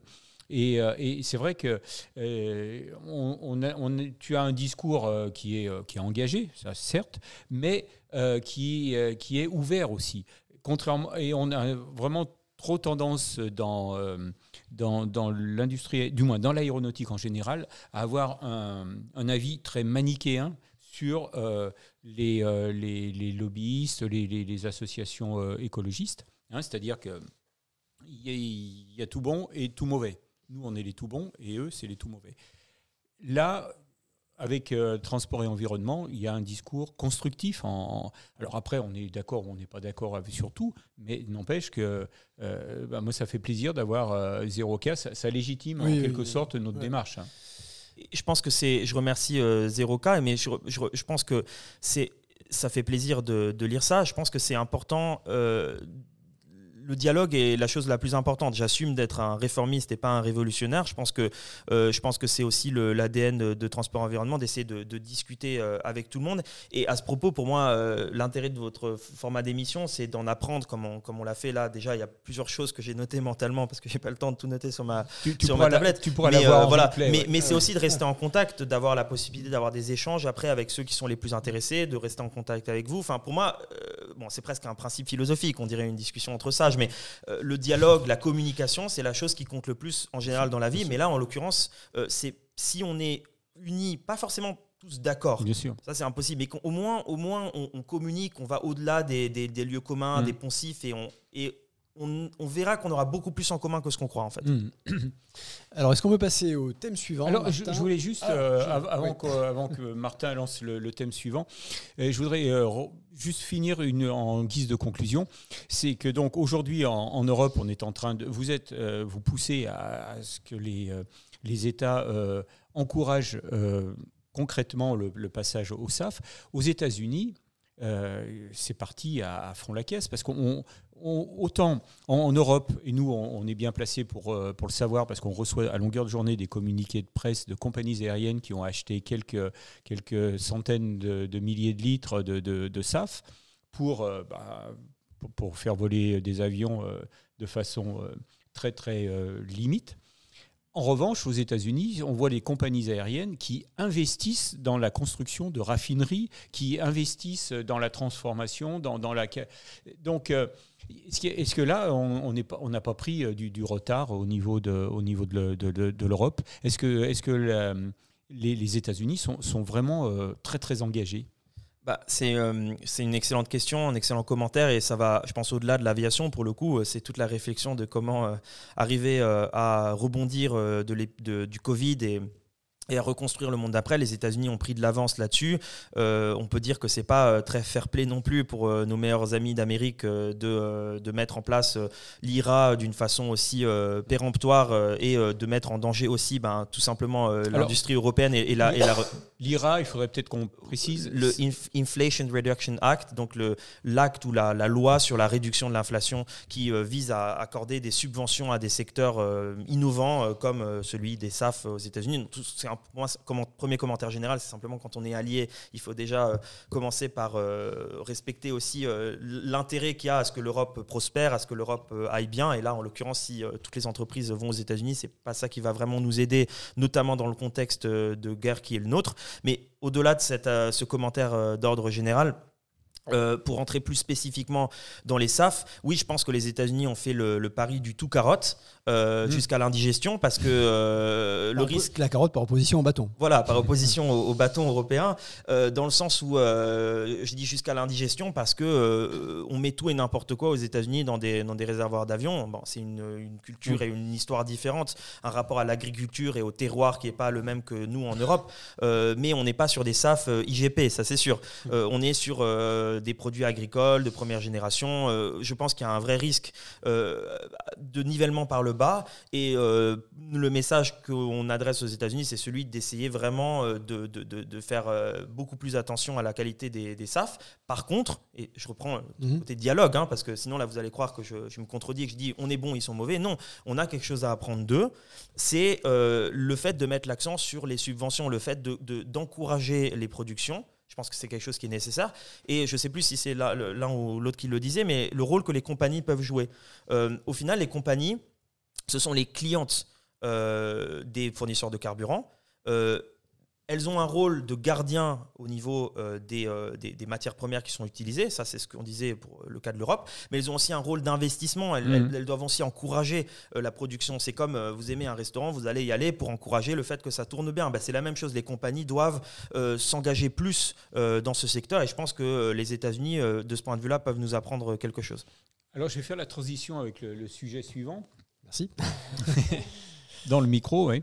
Euh, j'ai l'impression que en, France et en Europe, euh, sous, notamment sous, l'impulsion d'Airbus, on est parti euh, tête baissée dans la direction du, de l'hydrogène en faisant passer le SAF en deuxième plan, alors qu'aux États-Unis, on parle très peu d'hydrogène, mais on, est, on, parle, on fonce sur, sur le SAF. Qu'est-ce que tu en... Le, le sujet suivant étant les solutions technologiques. Martin, pour le petit titre. euh. Génial, donc vous me donnez une occasion Mm. de, me, de me démarquer de Guillaume Faury pour pas qu'on croie qu'on est, qu'on est jumeaux. Euh, effectivement, euh, effectivement, sur la- la- le sujet zé- zéro émission, bon, alors en tant que passionné d'aviation, évidemment, c'est beaucoup plus excitant d'avoir un avion hydrogène que du, du, du- du SAF dans le réservoir. Mais euh, nous, on a une approche que je qualifierais de constructivement sceptique sur l'hydrogène. Constructivement sceptique, alors on va découper les deux mots. Constructivement, parce qu'on est constructif, mais aussi parce qu'il y a un potentiel dans l'hydrogène. Dans la hiérarchie de l'é- de l'électron, on est déjà sur une utilisation plus efficiente euh, de la ressource électrique, parce que euh, l'avion euh, est euh, zéro émission à part la vapeur d'eau. Bon, la vapeur d'eau, on pourra y revenir parce que ça peut être un problème, mais on va dire qu'il y a plein d'intérêts à l'hydrogène. Sceptique, pour plusieurs raisons. Euh, de la moins polémique à la plus polémique, euh, parce que euh, le potentiel de réduction d'émissions est somme toute limité. Dans notre analyse, euh, 20% des émissions seulement en 2050, donc seulement un cinquième des émissions qui peuvent être réduites grâce à l'hydrogène. Plus polémique parce que pour nous, ça paraît un petit peu un cheval de Troie pour le moment. L'annonce est arrivée pile au moment où Airbus avait besoin d'argent. Pile au moment où Airbus avait besoin de monter dans l'opinion publique, au moment du Covid, ça tombe un petit peu au bon moment, au, au bon endroit. Donc je ne mets pas en doute le fait qu'il y ait des Mhm. ingénieurs bien plus talentueux que moi qui travaillent sur ce domaine à, à- à- à Toulouse.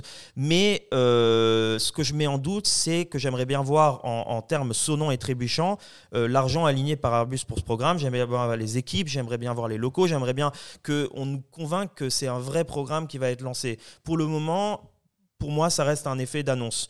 Euh, encore une fois, je reste constructif dans le sens où je trouve ça très intéressant et je respecte beaucoup le travail qui est fait par Airbus, mais je veux le voir pour le croire. Airbus a quand même lancé, euh, alors je ne sais pas si on connaît le montant de l'investissement, mais ils ont quand même lancé un programme de démonstration technologique autour d'un A380 modifié. Modifier un A380 en ajoutant un moteur euh, et des réservoirs d'hydrogène, c'est un investissement lourd. Oui, c'est un investissement lourd, mais je pense que je pense que le, business d'Airbus reste avant tout aujourd'hui la vente d'avions euh, qui fonctionnent avec du carburant fossile. Les carnets de commandes sont pleins. Euh, je, dis- je pense que ce qui maintient, euh, ce, qui, intéresse Guillaume Faury en se levant, en prenant son petit déjeuner, c'est pas vraiment l'avion hydrogène. Pour moi, c'est beaucoup plus l'avion d'avion classique. Donc voilà, il ne faut pas être idiot parce que évidemment, on parle de temporalités différentes. Évidemment, un PDG doit faire tourner ses usines, doit faire vivre ses employés. Tout ça, c'est vrai. Mais permettez-moi d'avoir quand même un certain scepticisme quant au fait que véritablement l'Airbus est lancé dans une révolution euh, incroyablement, euh, voilà, qui, va changer le monde. Je pense que qu'il faut, il faut, revenir, aux chiffres. Il faut se rappeler que euh, l'hydrogène a une, capacité limitée à décarboner l'aviation. Donc ça veut dire qu'il faut le faire, mais il faut rester conscient sur le fait que c'est pas le- la, la- comment on dit, on dit ça en français la balle en argent, silver bullet. Ah ouais, euh, c'est pas la solution, c'est pas la, panacée, panacée, pas la panacée. ouais. Euh, et euh, je pense qu'il faut que, il faut aussi que, euh, qu'à un moment donné, alors je, je- je- peux le mettre en ce moment, à, à cet instant, il faut regarder la, la question de la croissance. Quand on sait que le, le paquet climat, celui dont on parlait, Mhm. de la Commission européenne, euh, RefuelEU, le système d'échange et de quotas d'émissions, ne fait que compenser la croissance du secteur en termes d'émissions, on a un souci. Euh, comment, comment on va faire? C'est comme une course automobile. Si, si vous avez la Porsche qui est euh, la croissance du secteur et la Twingo qui est les solutions de décarbonation, euh, la, la- la- la partie est, est- est perdue d'avance.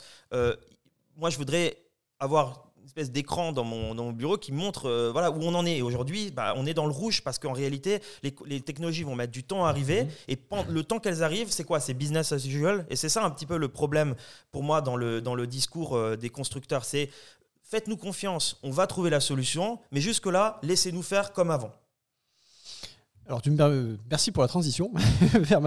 On reste sur le même thème, Martin. J'ai pas prévu de le thème numéro 6, mais transition vers euh, peut-être une conclusion. Et est-ce qu'on peut inviter euh, ton, ton nouveau collègue pour, à nous Bien sûr. rejoindre pour euh, les dernières questions? Donc, euh, peux-tu alors, peux-tu nous rejoindre? Merci, merci d'être là aussi. Nous accueillons donc de chez Transport et Environnement aussi. Nous accueillons Jérôme Duboucher. C'est ça. Bienvenue. Enchanté. Peux-tu te présenter, s'il te plaît, ton rôle chez Transport et Environnement? Oui, donc je suis euh, responsable aviation France. On en a parlé un tout petit peu au début. Euh, je suis euh, le pendant national de ce que fait Matteo à, l'échelon euh, européen. et je viens bah, défendre les positions de, de transport et environnement à l'échelle française, donc pour faire avancer nos sujets à l'échelle française. Et peut-être, comme, ça, a été introduit, il y a un peu deux dimensions à ça. C'est aider à décliner toutes les lois européennes qui sont décidées à Bruxelles, mais également faire un travail de lobbying pour préparer la négociation de ces lois à l'échelon européen, parce qu'on se rend compte que euh, les, vraiment les décisions euh, importantes, elles se, elles se gagnent à l'échelon français et ça va être ensuite négocié à l'échelon européen, mais, enfin à l'échelon euh, pardon, national et ensuite à l'échelon européen. On va arranger un tout petit peu, corriger un petit peu euh, le problème, un problème de micro. Je pense que ça y est, il est, il est corrigé. Euh, Franck May réagissait pendant ce temps. Par ailleurs, par principe, tout ce qui vient d'Airbus doit être pris avec des pincettes. Et alors, euh, Franck May, il a un argument assez fort, notamment pour les lecteurs d'Aérobuzz, euh, qui s'intéressent en particulier aux avions les plus légers, puisqu'on se souvient de leurs annonces, dit Franck May, les annonces d'Airbus tambourinantes sur l'IFAN. Donc, IFAN, on rappelle, c'était un avion électrique. Oui, c'est ça, avion- non, hein, un avion léger électrique. Qui a été abandonné en toute discrétion dès que son potentiel marketing a commencé à chuter. Euh, remarque cruelle mais juste. Oui, oui, ah bah, tout à fait. Oui. Euh, je rebondis sur ce que tu disais, Mathéo. Effectivement, euh, Airbus, pour qui la, la grande affaire, c'est passer à l'hydrogène sur le moyen long terme. On est plutôt sur le long terme. Long terme. Une réponse que ferait Airbus en termes de chiffres, c'est la réponse que fait classiquement Airbus en termes de chiffres, c'est que oui, les SAF, on en a besoin maintenant, mais que les SAF, sur un cycle de vie, donc le moins 1 plus 1 que tu évoquais, sur un cycle de vie, au mieux, on arrive à faire, dit Airbus, moins 0,8 plus 1. Donc, on réduit fortement, on réduit de 80% les émissions de CO2 sur le cycle de vie du, du SAF, mais on ne les réduit pas de 100%. Et pour Airbus, la solution entièrement décarbonée, c'est l'hydrogène, parce que là, on passe vraiment à Mhm. des, des émissions zéro. Je crois, moi, je crois pas au principe Ouais. du jeu à somme nulle Mhm. qui dit euh, c'est soit euh, tu gagnes et moi je perds, soit tu euh, perds et moi je gagne. Mhm. J'ai dit la même chose. hein. Bon, vous avez compris ce que je veux dire. compris, on t'a compris. Je- je- après une heure, je, je commence à fatiguer. Si ça Euh, peut te rassurer, ça fait beaucoup plus qu'une heure. hein. pour vous, Non, mais Euh, pour, toi aussi. pour toi moi aussi. aussi. Donc, euh, je crois pas au, au principe du jeu à somme nulle. Moi, je pense qu'il faut euh, regarder toutes ces technologies, il faut les mettre en place parce que euh, pour un avion moyen courrier, l'hydrogène fait probablement plus sens que le SAF, c'est vrai. Le point qui était le mien, c'était plutôt, encore une fois, d'essayer de se détourner, de regarder le diable dans le détail, de se détourner de l'effet d'annonce, de regarder ce qui est fait, de regarder l'impact climatique des choses et, d'essayer de ne pas trop être dans une espèce de léthargie où on se dit, de toute façon, euh, ils sont euh, super intelligents, ils vont réussir à trouver une solution. Parce que si ils avaient trouvé une solution, on n'aurait pas le problème climatique qu'on a aujourd'hui. Donc clairement, on n'était pas dans le bon chemin. Euh, aujourd'hui, oui, il y a une prise de conscience de l'industrie, il y a plus de choses qui sont faites, mais on reste dans une économie du pétrole, on reste dans une économie qui fonctionne avec l'acier, avec les mêmes, idées qu'avant. Donc le changement, il doit être aussi fait, parfois en disant des choses un petit peu brutales comme on essaie de le faire, euh, et en exigeant d'Airbus de voir, voilà, montrez-nous, montrez-nous les fonds que vous avez mis sur ce programme. Euh, montrez-nous qu'on n'est pas de nouveau sur un IFAN 2.0, pour euh, reprendre l'exemple qui avait été donné par euh, Franck.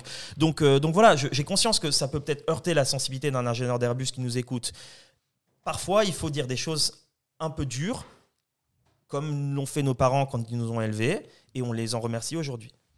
Et on se rend compte petit à petit, je pense que l'industrie se rend compte ou avoue euh, de façon plus, plus claire aujourd'hui qu'effectivement les solutions qu'elle propose, c'est des solutions à l'horizon 2035 et que pour maintenant ou pour les années qui viennent, euh, il n'y a pas grand-chose à part le business as usual, comme tu disais.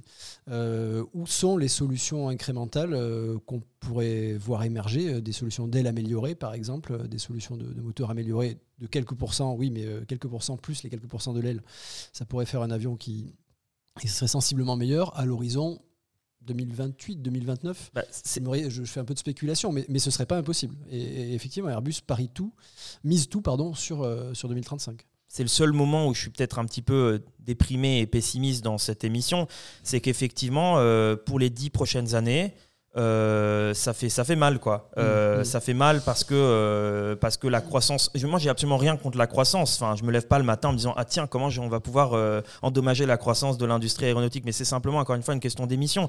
Si on, on continue comme ça, dans les dix prochaines années, il va absolument rien se passer. On va au mieux, comme j'ai dit, compenser la croissance avec toutes les mesures qu'on a combattues âprement pour mettre en place. Donc, oui, je pense qu'on ne l'a pas dit depuis le début, mais la meilleure énergie, c'est celle qu'on n'utilise pas. Mm. La meilleure énergie, c'est le fait, euh, enfin, la meilleure façon euh, de, de, de, de, faire, euh, de nous aider dans le travail, c'est de ne pas prendre l'avion, ou de ne pas toujours prendre l'avion, devrais-je dire. Euh, on, on, a mis en place, donc je vous avais parlé de la campagne de, politique de voyage de transport environnement, mais on a aussi surtout euh, une campagne qui s'appelle Travel Smart, voyager intelligemment, mm. qui a pour but de discuter avec les entreprises très énergivores, euh, voilà, celles qui envoient leurs employés euh, sur la route tous les jours, toutes les semaines, et de faire en sorte que ces entreprises mettent en place des politiques de voyage différentes. Je suis sûr que parmi les internautes, euh, il y a des gens qui ont voyagé, qui ont fait des allers-retours sur la journée. Est-ce que franchement, c'est très agréable de vous taper le contrôle de sécurité deux fois par jour, de rentrer tard, voir votre famille et vos enfants, tout simplement parce qu'il y a une réunion d'une heure qui est dite comme essentielle. Je pense que la visio, je suis le premier à critiquer le fait de, de, trop en faire, mais je pense que ça a aussi permis quand même de raisonner l'utilisation euh, de l'avion. Nous, on voyage beaucoup en train. Je peux vous dire que et en vrai, je, détestais le train avant d'arriver à Transport Environnement. Vraiment. Donc, je détestais le fait de prendre le train. Je trouvais ça lent, inefficient. Bah, maintenant, j'ai hâte de prendre le train parce que c'est un moment où on va pas me déranger pendant deux heures ou trois heures et demie ce matin. Je vais être euh, dans euh, le wagon, confortablement installé, répondre à mes mails, être tranquillement, regarder le paysage, la belle France qui défile, les vaches, les, moutons, tout ce que vous voulez. Euh, je pense qu'il y a une réflexion à avoir sur comment on voyage. Et c'est pas le côté bête et méchant qui vient d'en haut, arrêter de voyager, l'état totalitaire, c'est simplement se dire comment on peut raisonner notre utilisation de l'avion. Et honnêtement, dans les dix prochaines années, ne pas prendre l'avion tout le temps, c'est la meilleure solution pour euh, décarboner le secteur. Je reviens tout petit peu en arrière sur ce que tu disais sur euh, Airbus. Euh, Jérôme, dans tes nouvelles fonctions, en tant que représentant en France, est-ce que tu seras appelé à avoir une euh, ou à essayer de faire valoir tes positions auprès du gouvernement, les positions de transport environnement auprès du gouvernement français pour une influence peut-être plus directe sur Airbus? Puisque le gouvernement français fait partie, euh, bien sûr, des, partenaires, euh, je ne sais pas si on peut le dire comme ça, enfin bref, finance la recherche et développement d'Airbus, ou enfin bref, a une influence sur la, politique d'Airbus, une influence certaine, c'est pas le seul. Mais voilà, est-ce qu'il y a moyen d'influer les décisions d'Airbus via le gouvernement français euh, oui, tout à fait. Et comme l'a dit Mathéo, on, est en, lien, en interaction avec l'industrie de manière générale. Et euh, si euh, l'antenne française a décidé d'embaucher une personne dédiée à la France, c'est bien parce que le tissu industriel français est très puissant et qu'il il peut avoir des effets d'entraînement assez forts sur le reste de l'Europe. Et, donc oui, les décisions se passent souvent de concert entre les membres du gouvernement, leur cabinet et les industriels il faut bien se rendre compte que les membres du gouvernement et les membres de leur cabinet sont en interaction très régulière avec les industriels. Euh, donc, euh, toutes ces mesures-là, enfin, toutes les, réglementations qu'on peut obtenir ont un effet direct sur les industriels et a fortiori sur, Airbus en particulier. Tu parlais de moins prendre l'avion dans les années qui viennent. Euh, est-ce que Transport et Environnement rejoint en cela les positions décroissantes de gens comme Jean-Marc Jancovici? Je pense qu'on n'a pas une position euh, toute faite sur la croissance ou sur l'absence de croissance. On revient toujours aux, chiffres. On veut être sur la bonne trajectoire pour 2050 et pour cet objectif d'élimination de l'impact climatique de l'aviation. Ce qu'on propose au aux entreprises. Je pense qu'on peut dire, parce que voilà, on n'est pas, on n'est pas dans le, comment on dit en anglais, dans le bullshit, dans, la, dans, dans les mots un peu tout faits pour qu'ils ne veulent rien dire. Ce qu'on propose aux entreprises qui voyagent beaucoup, c'est une forme de décroissance de leur, de leur euh, utilisation de l'avion. Oui, parce que si on leur dit réduisez, divisez par deux, comme on le fait à Transport Environnement, de ce point de vue-là, c'est une forme de, de, décroissance. Mais je pense que je ne suis pas forcément fan des, des, mots un peu tout faits ou mmh. des mots un peu qui peuvent paraître un peu idéologiques parce que ça cristallise aussi les oppositions et les, on, on, se dit ah, on est contre la décroissance, on est pour la décroissance. Je préfère finalement regarder euh, des mesures assez concrètes, des mesures chiffrées, la réduction de 50%, vous pouvez l'appeler comme vous voulez, mais au final, pour moi, on n'a pas besoin d'être pour ou contre la décroissance. C'est une question presque mathématique, c'est assez simple. Euh, de ce point de vue-là, est-ce qu'on rejoint la position de Jean-Marc Jancovici? Je ne sais pas, mais ce qu'on sait, et ça c'est sûr, c'est que rappelez-vous mon image de la course automobile, tant qu'on n'aura pas mis un moteur un peu plus puissant à la Twingo, euh, il faudra ralentir la Porsche. Euh, la Porsche étant euh, la croissance du secteur et la Twingo étant les solutions technologiques. Le jour où on aura des solutions technologiques qui pourront vraiment éliminer correctement l'impact climatique, encore une fois, étant donné qu'on n'a pas de position idéologique sur la croissance, sur son absence, nous on regarde le bilan. Si le bilan est nul, bah, tant mieux. Voilà, c'est bon. Merci. Oui, vas-y, vas-y. Pour préciser que Donc la, feuille de route euh, qu'a- qu'avait mentionné Mathéo, euh, qui a été élaborée par euh, Transport et Environnement, précise que si on veut arriver à une décarbonation en 2050, il y a tout un, éventail de mesures à, prendre qui ont des temporalités différentes. Aujourd'hui, on a beaucoup parlé de, tous les aspects technologiques qui sont très importants. On voit en fait dans cette feuille de route qui sont indispensables, mais qui, qui peuvent être, qui seront matures a priori que à partir de 2035, 2030, 2035 euh, et donc qui vont jouer un rôle déterminant pour atteindre les objectifs en 2050, mais que d'ici là, euh, d'ici là, il y a d'autres mesures à, prendre en, compte, à mettre en œuvre, qui sont des, mesures pour euh, euh, atténuer l'utilisation euh, de l'avion.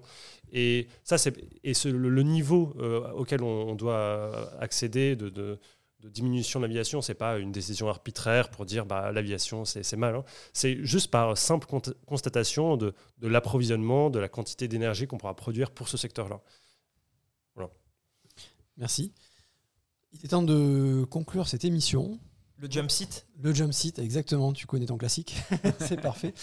Euh, Tu t'es c'était- préparé, là? C'était passionnant, vraiment. euh, on, a, on a beaucoup appris. Euh, merci infiniment les viewers pour leur contribution. 0K qui nous dit merci beaucoup à vos invités, très intéressant à écouter. Juste une boutade, le X de Bruxelles se prononce.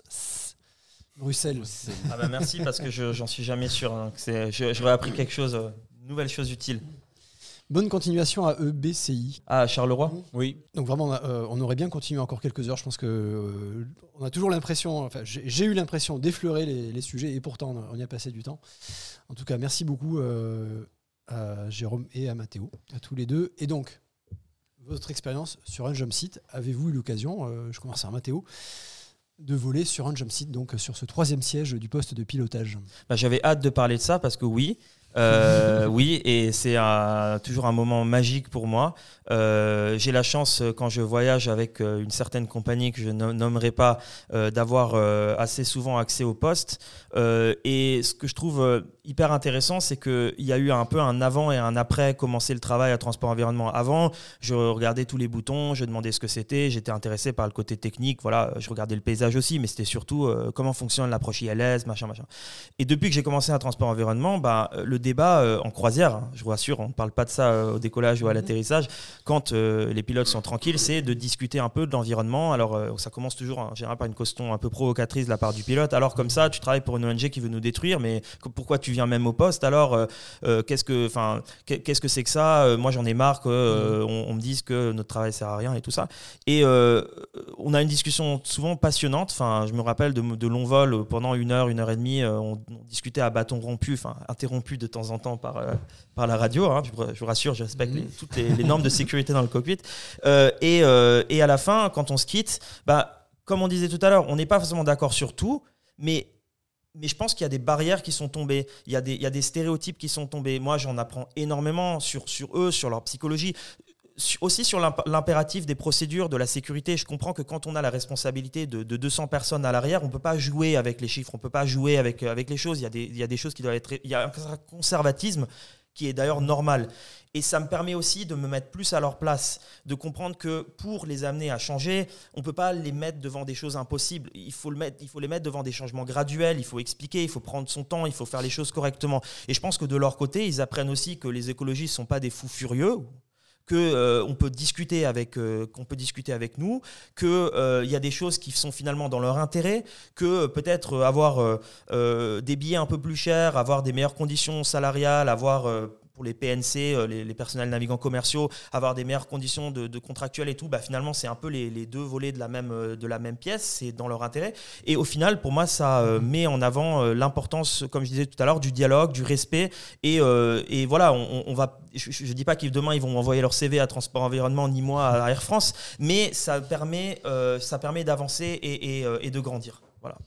Est-ce que tu as une expérience particulière de jump seat à nous raconter, un moment où tu as trouvé le- je sais pas, l'approche extraordinaire ou, euh, Euh, je, je parle vraiment de Oui, l'expérience. oui. Bah alors, euh, on va rentrer dans le très, euh, de très clichés, mais je me souviens d'une approche de nuit sur Charles de Gaulle Mhm. euh, où euh, on était allé très loin, jusqu'à peu près jusqu'à Château-Thierry. Donc, euh, c'est le genre d'approche que les pilotes aiment pas faire parce que c'est euh, hyper long euh, quand vous êtes euh, avant, avant de faire l'étape euh, de base.